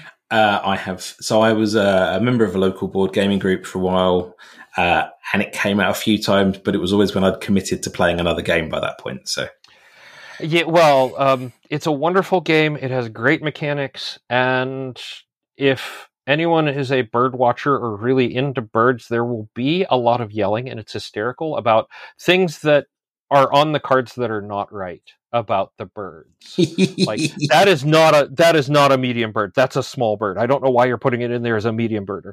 It's and which is why I haven't dared break out the European or the Oceania expansions, just because I don't know if I'm ready to take on the that's not right because birders. Well, birders, you know, yes. Everyone's got their niche. Some might refer to it as a kink, but you know, everyone's got their niche that they're specialized in. It's particularly obvious when you look at politicians, because you will always find the person that spots all the wrong thing, like particularly working in IT. As soon as you hear a politician talking about anything to do with IT, you realize that they know nothing about IT. But it's the same in every walk of life. My dad used to quite famously say that in every group of people, there will always be at least one arsehole. You know, mm-hmm. and that's true in everything, you know, so anyway. Oh yeah. We've waffled quite a while. Although we have, but it is. So, other than, you know, don't be that asshole. Yes. Which I think we've covered more than once. What is the best advice you've been given, or the best advice you'd give somebody else? And two different pieces of advice if you want. Yeah. So I've already mentioned about the standing on shoulders of giants. Mm-hmm. I'm a strong believer in paying it forwards. And again, this is particularly around the open source side of things. You know, if you're involved in any sort of free culture kind of communities, you'll see this an awful lot. You know, people will have a desire to, if they can't necessarily do something at that moment, they'll I'm guessing the Amazon man's just turned up. No, I think there's a squirrel at the bird. So anyway, I've been a strong proponent of, you know, paying stuff forwards, and I think that shoulders of giants thing is a perfect kind of, it goes hand in hand with that. You know, once you realize that the things that you know about and can help other people with will enable mm-hmm. them to go further and do more. It's a really kind of powerful pair of things to consider. Always, it's been a thing pretty much all the way through kind of my adult life. You know, if I've been in a position to help someone out with something and they say, oh, how can I pay you back? Pay it forwards. Mm-hmm. There's been very few times when I've not said, when they've said, like, I kind of need that back, you know, or, you know, pay me back as soon as you can, sort of thing. It's always mm-hmm. always been, you know, help someone else. Any other advice I've been given? One guy that I worked with, and I don't know how relevant or useful this is to your listeners, mm-hmm.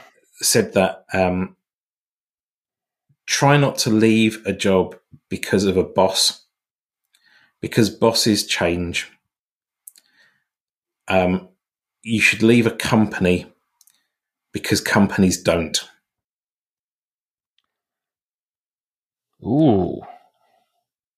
Now, I don't necessarily believe that 100%, because I have seen organizations that have changed significantly when management has changed.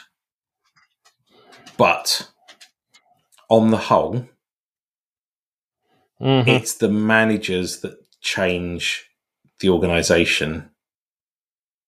So if you're leaving because of your immediate manager, then mm-hmm. they'll change. If they're particularly bad or particularly, you know, detrimental to your health, then yes, absolutely change.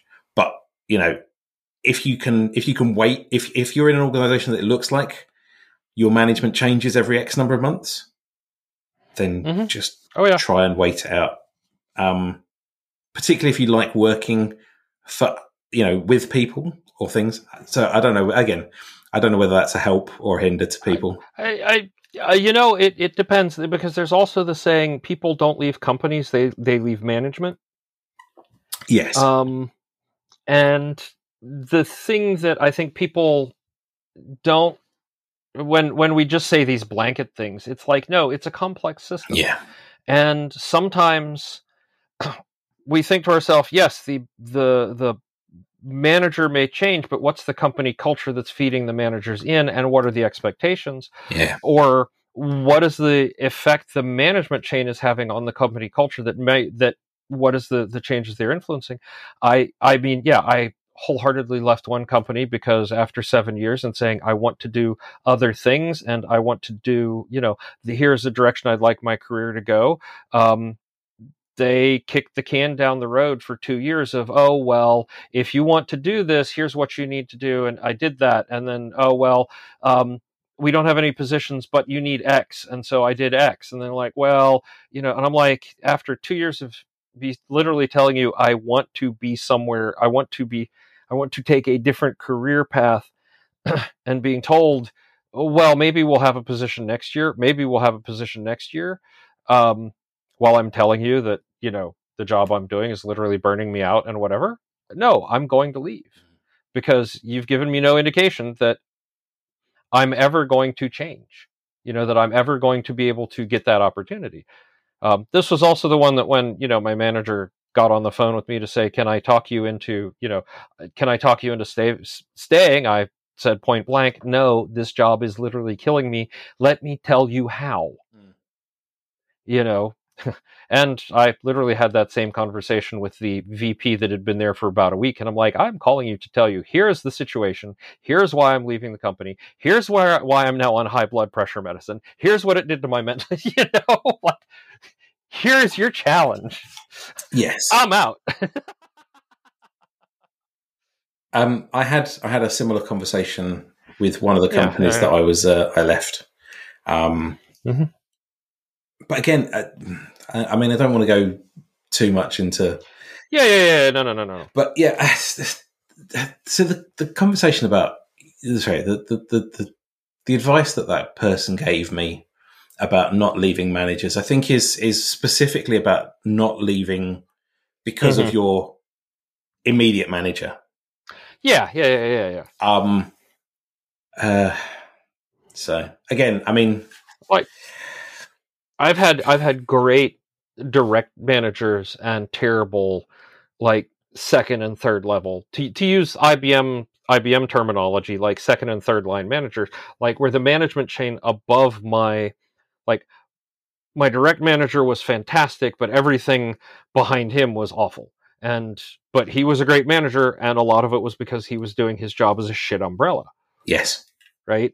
Yeah. And I've had positions where I've had a terrible frontline, but then everything above that is like very supportive. Here's, we know, and it's more a politics to get this person into a place where they need to be and not, whatever. So, yeah. Mm. Always tough. Yeah. Always tough. You have to look at each situation individually because, yes, if the politics are just, if the politics are such that you cannot, that if your manager leaves, your manager is going to be leaving by moving up and hiring somebody in to take his own place. That's a whole other discussion right there. That's yeah. And now that we're on a downer subject, let's go with the downer question. How do you deal with failure or when you miss a goal? I am pretty rubbish at it. So there's some caveats to that. I'm okay at dealing with failure when it is something where I am part of a team, where the failure is because the team has failed to deliver something. Where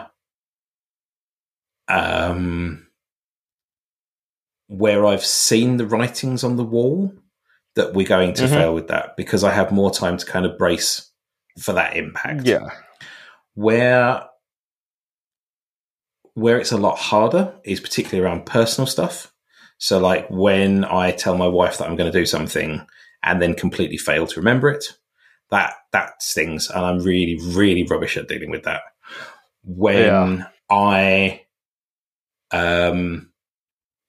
tried to do something at work and it's come off in a way that I wasn't expecting it to, and that's impacted other people, or if it's something that's happened at quite short notice, I will tend to have to kind of take myself out of the situation for a while and figure out what that's done to me. Right. And I'm not particularly good, if I'm completely honest, at kind of how I deal with that. So like when I've let my wife down, for example, the way that I fix that is I go into another room and I clean everything. And that's not necessarily productive for either of us because she maybe needs to talk about why that was a problem. And I just kind of, I'm not quite at the level. So my parents used to be dreadful at this. And I can say this, say this now because they've both passed, but these things happen. They used to. My dad was really afraid of confrontation, which is weird because he was a police officer. But I think that was because he knew how he reacted to people and he didn't want to react in that way to his wife. She would follow him through the house saying, "We need to talk about this thing. This is a problem. You need to help me fix this." Blah, blah, blah, blah, blah, blah, blah. Whatever it was that they were doing. And he would be walking in front of her with his back to her to avoid that conversation because he didn't want to have that discussion. I actually find myself doing that a lot around conversations I need to have with my wife when my children are around. So she will be like, "We need to have a conversation about this." And I'm like, "I can't do this right now." Yeah. And that's not healthy because it doesn't show my children that you can have a loving relationship that there are conflicts in. We are very fortunate, my wife and I, in that we tend to fight very infrequently. I had a friend who his wife said, "You know, it's not healthy not to have fights," and they then divorced a short period after that. And it's like, I'm not drawing any corollaries here, comparisons. My wife and I are very good at having the conversation once we've both cooled down. We're not very good at having the conversation before then. Yeah, and it may just be but that's okay. Here comes. I apologize for this. That's actually part of the conversation, or something you can show your kids is to literally say, I want to have this conversation, but I do not think it is constructive for me to have it now. Yes, and that's a whole other kind of discussion than I can't deal with this right now, right? I do not think this would be constructive. Yes. I need some time to process. Yeah. And believe me, Ursula and I have had that very, we had those sort of discussions early on in our relationship, at least until we both knew how we react to this. And I knew that, okay, I have fucked up. And so I'm like, okay, stop. I know she needs time to cool down and talk about this, and I can acknowledge that without pissing her off further, and then go do the thing. Right? Yeah. But it took a while, and we've been together, 15 years now? So, it's not something you can rush. No. I mean, my wife and I have been together now longer than we haven't been. But it's still one of those things where you'll say something and it'll just suddenly be like, "Oh, okay, maybe we both need some space on this particular conversation." It's something that we never realized was a problem before. So anyway, I get it. This is not relationship alchemy. I like to say that it all integrates, right? Because and a lot of this is going to sound awful, but large portions of the productivity industrial complex want to treat it like it's all the same thing, and it's not, right? But it's also interrelated and intertwined, and not acknowledging that as well is doing everyone a disservice, because you cannot just turn off your work self as much as you try. You cannot turn off your work self when you walk in the door. You cannot turn off your personal self when you walk out the door. Otherwise, we'd all, be working like the show Severance, and anyone who thinks that is a good idea really needs a stern talking to at the very least. If you have not seen Severance, oh my God, go watch Severance. I think I need to at some point then. Yeah, absolutely brilliant. All right, now for the happy part, right? Do you celebrate your successes, and if so, how? I have become better at this since listening to this podcast. Oh, good. I have started sort of saying to my wife, I literally had the conversation with her this week. I was like, I'm so proud of myself. I've just done this thing. And unfortunately, because she doesn't work in IT, kind of like as soon as you start mentioning technical terms, the glaze sets in. Right? Yeah. But I, was able to couch it in the, I did this thing and it made my boss happy, and, I've moved us towards this goal. And she's like, oh, well done. Congratulations. We neither of us are particularly, we're both quite impulsive about stuff. So neither of us particularly plan to buy something when we hit a goal. We're not that kind of people. We're the kind of people that will go, let's buy a thing. Yeah, let's buy a thing. We've bought a thing. Oh, we bought a thing, have we? Okay, then let's do that then, shall we? Cars are a particularly bad example for that, because, we'll just be like, oh, we need to buy a new car. Well, we're going to go and have a look at a car today. Are we? Yeah. Okay, we're going to buy that one then, are we? Yeah, let's buy that one then, shall we? Whoa, hang on a second. Yeah. Are we not going to look at any of the others? Oh, it's fine. We'll just get that one then, shall we? But yeah, so we're not, I'm good at saying I've just done a thing. What I tend to find being the way that I'm good at doing successes is kind of when I've figured something out, I write a blog post about it. And that's not necessarily, it's not necessarily a big celebration. It's more an acknowledgement. I've just done a thing and it's worked the way I wanted it to. That's absolutely a celebration. It's just, it's not big. It's fine. Yeah. It doesn't always have to be the huge, woo, look at me. What tends to, and I think more because I have this like pipeline that joins, I've written a blog post to, it gets posted to, the social stuff. When you tend to start seeing likes and retweets and shares and stuff of stuff that you've written. Oh, yeah. That's kind of a bit of a dopamine hit. So that kind of boosts you up a little bit more at that point, I suppose. But it's good. As I said, doing better. Need to try harder, but I'm doing better. You know what? I don't know a single person who I've talked to who has come in as part of the listener volunteer for tribute who doesn't acknowledge they need to do better. Do you know, I genuinely think a lot of that comes from listening to this podcast. Because it's very clear, at least to me as a, as a listener, that actually everybody has different things switched on well. And you listen to someone who says, I'm really good at doing this thing. I go and buy a thing, or I go and do a thing, and you think, oh, that sounds like a great idea. Yeah, I should do more stuff like that.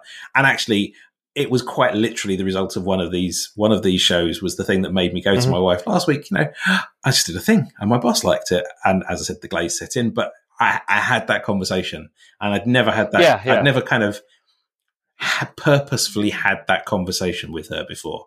And it was because of hearing somebody. And I just went, actually, that's a really, and it helped. It was a positive thing, and it made me feel good, and it just kind of further reinforced how amazing this podcast is. Thank you, Kevin. You're gonna make me blush and then get all choked up, and we're not done yet. We are not done yet. No. We're not done yet. But it's not far to go. Not far to go. Because those are all the big productivity questions. The last thing before we talk about where to find you online, if you choose to share, is as you know, and many of our listeners know, some first-time listeners might not, is that in 2021, we stopped asking for money. We started asking our guests for charities to which our listeners could support instead of us, because other people need the money more than we do, even under current circumstances, which I'll explain to you after this, but everybody who's listening at this point knows. Long story. In any case, and I got rid of, last week, I got rid of the support link. The forbidden link is now gone, and I've replaced it with a link with a list of all the charities our guests have suggested since we started doing this. Okay. So the question I have for you is, who should the other listeners, since you're a listener, and obviously you probably already support them, where should our listeners give money to instead of to us this week? So I mentioned before that my parents have both passed away. Yes. And for that reason, I would like to encourage your listeners to support, if they're in the UK, to support cancer research, because frankly, fuck cancer. Fuck cancer. If you are outside of the UK, then any other charity that is working towards fighting cancer is great. The other charity that I would strongly recommend anyone that should support is find your local hospice. Oh my God, yes. My grandmother, unfortunately, had to go into hospice for several months, and they don't get anywhere near enough funding, and anything that you can do to give anyone that is kind of in those stages where they need the services of a hospice.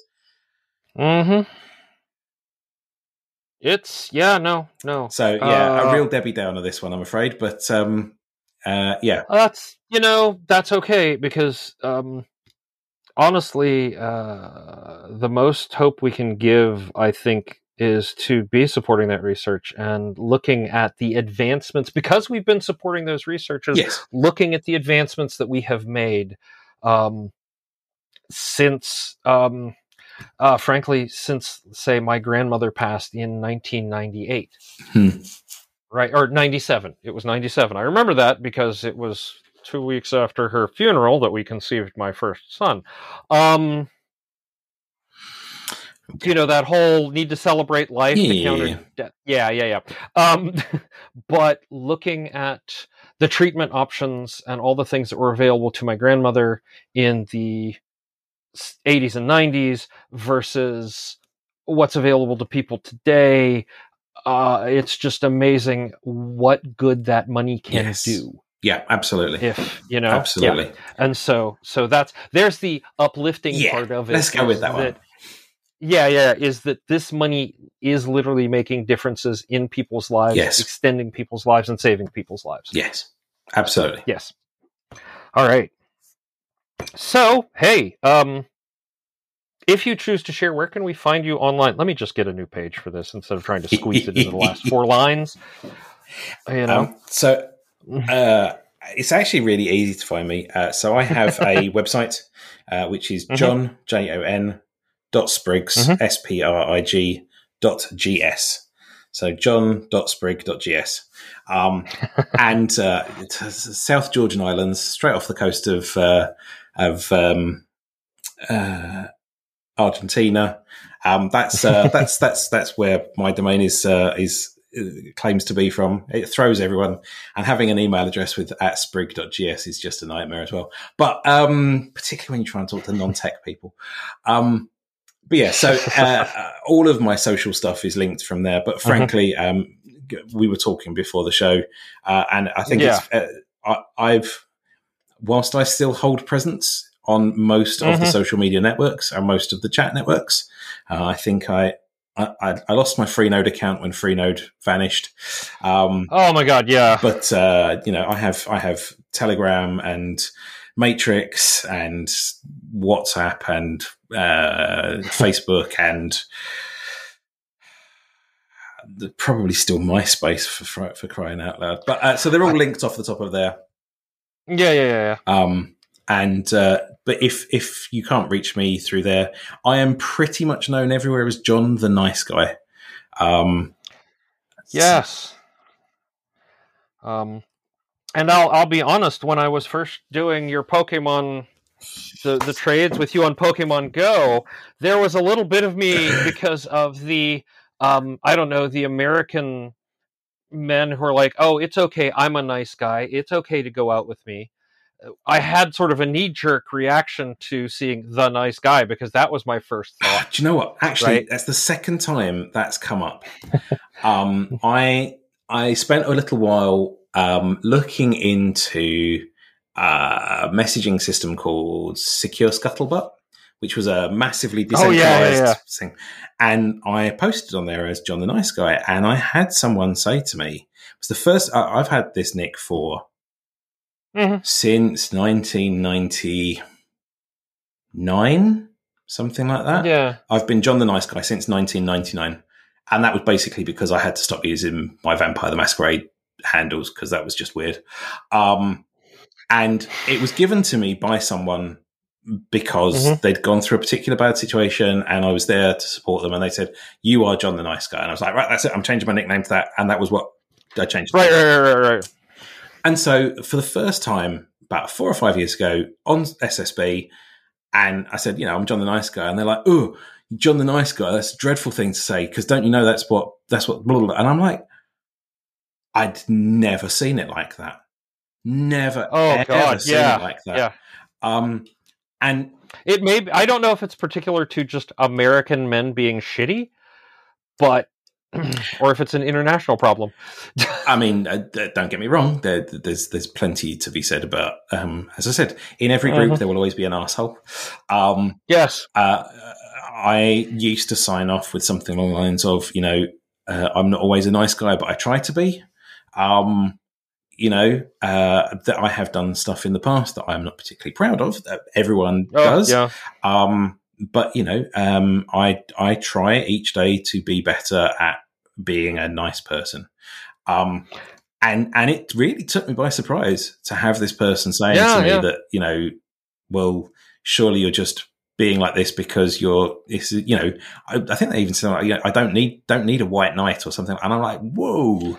Yeah. You know, that's not who I am. And it was kind of like a knee-jerk reaction, like you said, you know, I've never come across it before. And it's really surprising to me, not surprising because that's the wrong word, because I can't know but, you know, I'd always kind of seen this as quite a wholesome kind of name. To be portraying, and well, I mean, shitty people are ruining things all over the place. There's a whole. I remember being in Iceland, and don't worry, I'm adding to my content warning list right now. There was a whole thing in an Icelandic independent newspaper when we were over in Iceland in 2019? No, that was 2017 because it was just before the Helsinki Worldcon. I wish the white supremacists would stop stealing our heritage and culture. Because I don't know about in the UK, but in the US, there's a whole big thing with the white supremacists using the Scandinavian symbols and culture and pagan as sort of this is white people things, and, you know, I just want to take them all out back and beat them as someone of, you know, Scandinavian descent. But but that's the whole sort of thing. It's that bad people creep in and now suddenly they've ruined things for the rest of us. Yeah. So I know, I am, I'm going to acknowledge some of my privilege here. I'm a cis white male. I am very aware that there are entire groups of things that I do not witness. I also am very privileged in that I live in a semi-rural area. So I don't live in city centre. I haven't really lived in city centre ever. I've always lived in suburbs or this semi-rural area that I live in now. So I've never really witnessed any kind of even sort of the proximities of hate groups, for want of a better phrase. In fact, the closest to anything like that really that I've ever experienced is when I was 18, 19, and I went out clubbing. One of my friends saw a pin on the floor for a group.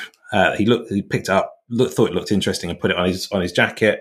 And it was only when he went into school the next day with that same pin on his jacket, and somebody said, "Oh, I didn't realise you like insert name of particular far right wing group." And he's like, "Whoa, what do you mean?" He's like, "That's a," I think it was called Combat 18, I think it was, and it was like a white Nazi, affiliated group. And he's like, "Whoa, okay, bin, you know." Well, yeah. Oh, ha, nope. Yeah. Again, the fact that my father was a police officer, he purposefully ensured that we didn't expose ourselves to anything like that as a child. In fact, I mean, even to the extent that until I went to university, I probably knew a grand total of maybe two people that took drugs. It was just very different from me. But again, and to the extent that there's these whole kind of cultures and whole environments that I'm not privy to. It's not even that I can't put myself in a position of understanding them, because I don't know anything about them, I try, and again, part of this trying to be a better person, I try to understand more about, diversity and inclusion stuff, because I'm conscious of the fact that I don't experience any of that lot. And one of my colleagues in the past, he adopted two children with a different racial heritage from himself. And he and I have had a lot of really interesting conversations about how he brings up his children with a different racial heritage to himself, explaining to them where he can, and seeing from the way that they have to live their life how the two racial profiles are very different. And it's, I know that there is, and again, I don't know whether this is my privilege here or if this is actually, I believe that the UK is generally less racist on the whole than the US is, but I am also aware of the fact that there are entire areas of this country which I have had no visibility into. I know that I have colleagues that have expressed problems to me in, the way that they live their life. So there are sections of the company that literally voted to leave the EU because they didn't like, right? Yeah. But that's, that's the whole thing. And we're seeing the resurgence of it here. And yes, we for a long time, all of us pretended that we were better than that. And the sad truth is that, that's just it. We were pretending it, we were covering it up, and it's always been there. And in order to eliminate it or whatever, we actually have to stop and do work. And that is so hard for so many people. Right. So hard. One of the things that struck me about the company that I work for now is that in part of their taglines, they say that they are actively anti-racist. Okay. And that's a laudable goal. And I'm glad that I work for a company who have that as a position they want to take. Oh, yeah. Yeah. I am unsure how they act upon that, because particularly the role that I'm in, I don't see any opportunity for them to put those ideals into practice. But there are things that we do as a company that I am sure mean that we can be doing that. But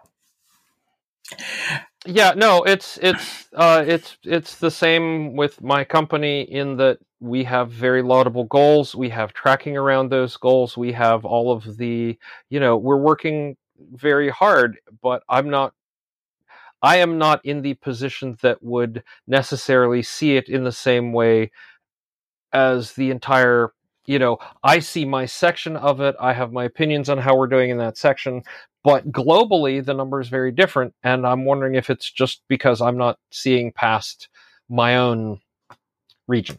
Right. Yeah. So, yeah. All right. We've strayed enough downers. Very off track.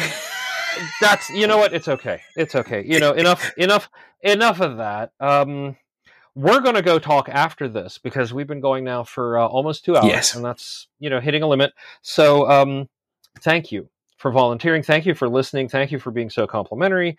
And you want to come back, you just say the word, we'll make it happen. Absolutely. Thank you so much. Thank you so much. Yeah. And then for the people at home, we will be right back after this.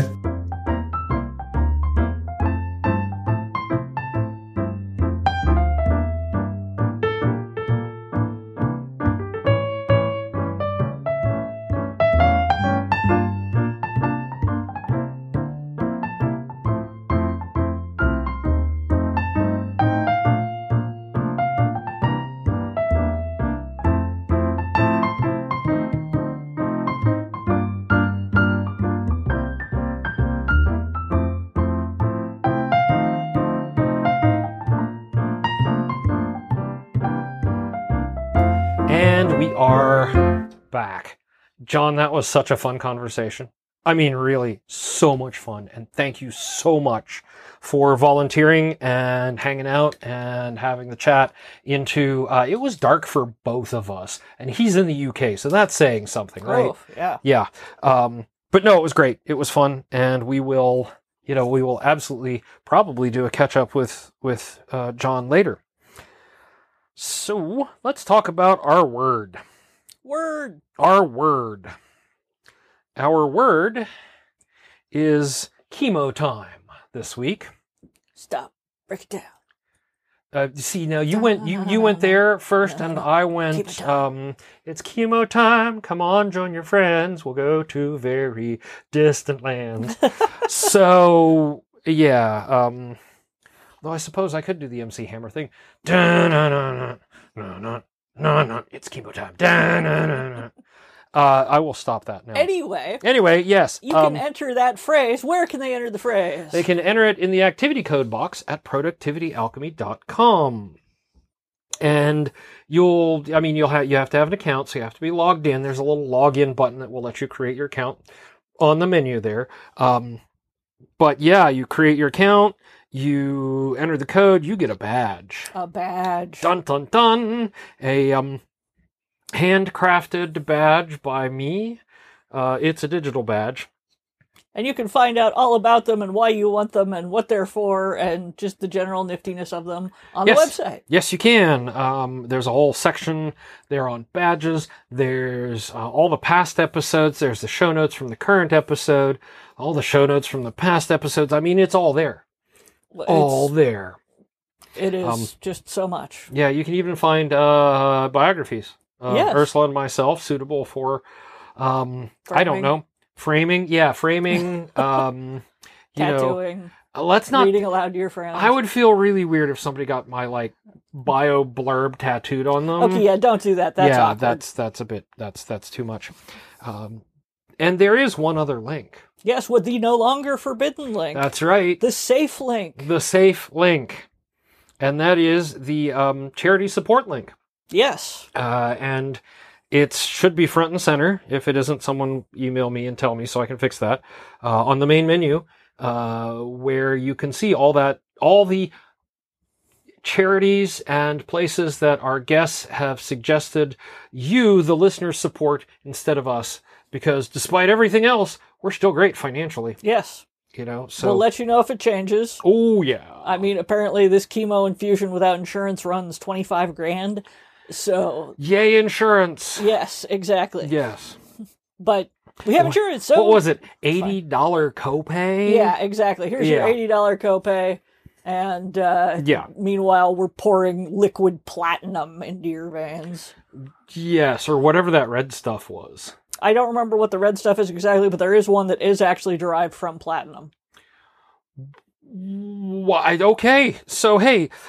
But in a couple of weeks, or in 7 weeks, I start the stuff that's derived from yew trees, and yew trees are toxic as fuck. Yeah. Which, so they're, you know, this is yeah. Make no mistake, it's toxic. It's but toxic. It's. I just think it's neat that it's from yew. That's cool. That is cool. So anyway, John and I had sat down and recorded this literally like, I want to say a day or two after you got the diagnosis. Mm-hmm. And so it was still a little raw, but he had already chosen before he even knew. I did tell him before we started. 'Cause I mean, I think he'd already said something on Twitter and blah, blah, blah. Probably.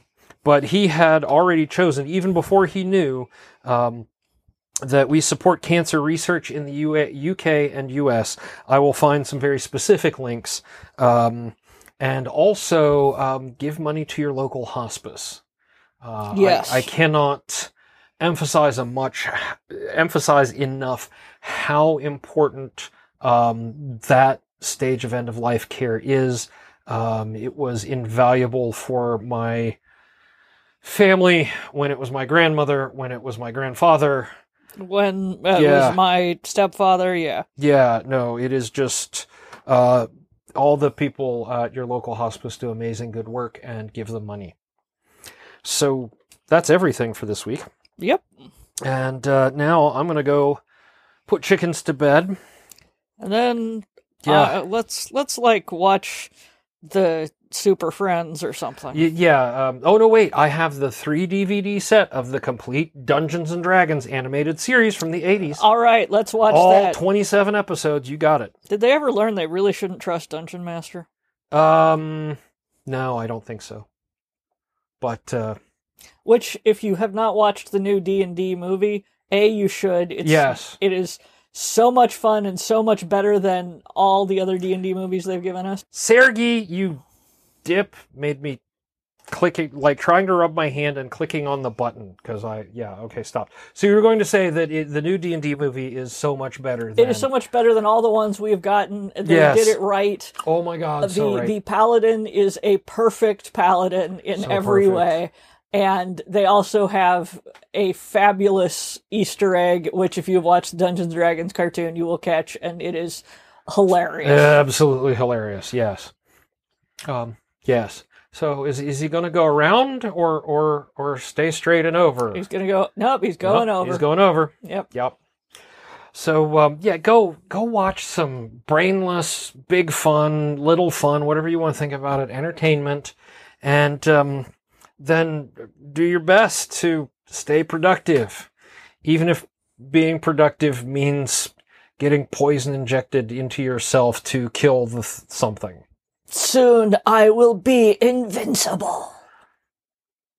Yeah. Something like that. Oh, okay. Yeah, we'll just leave it at that.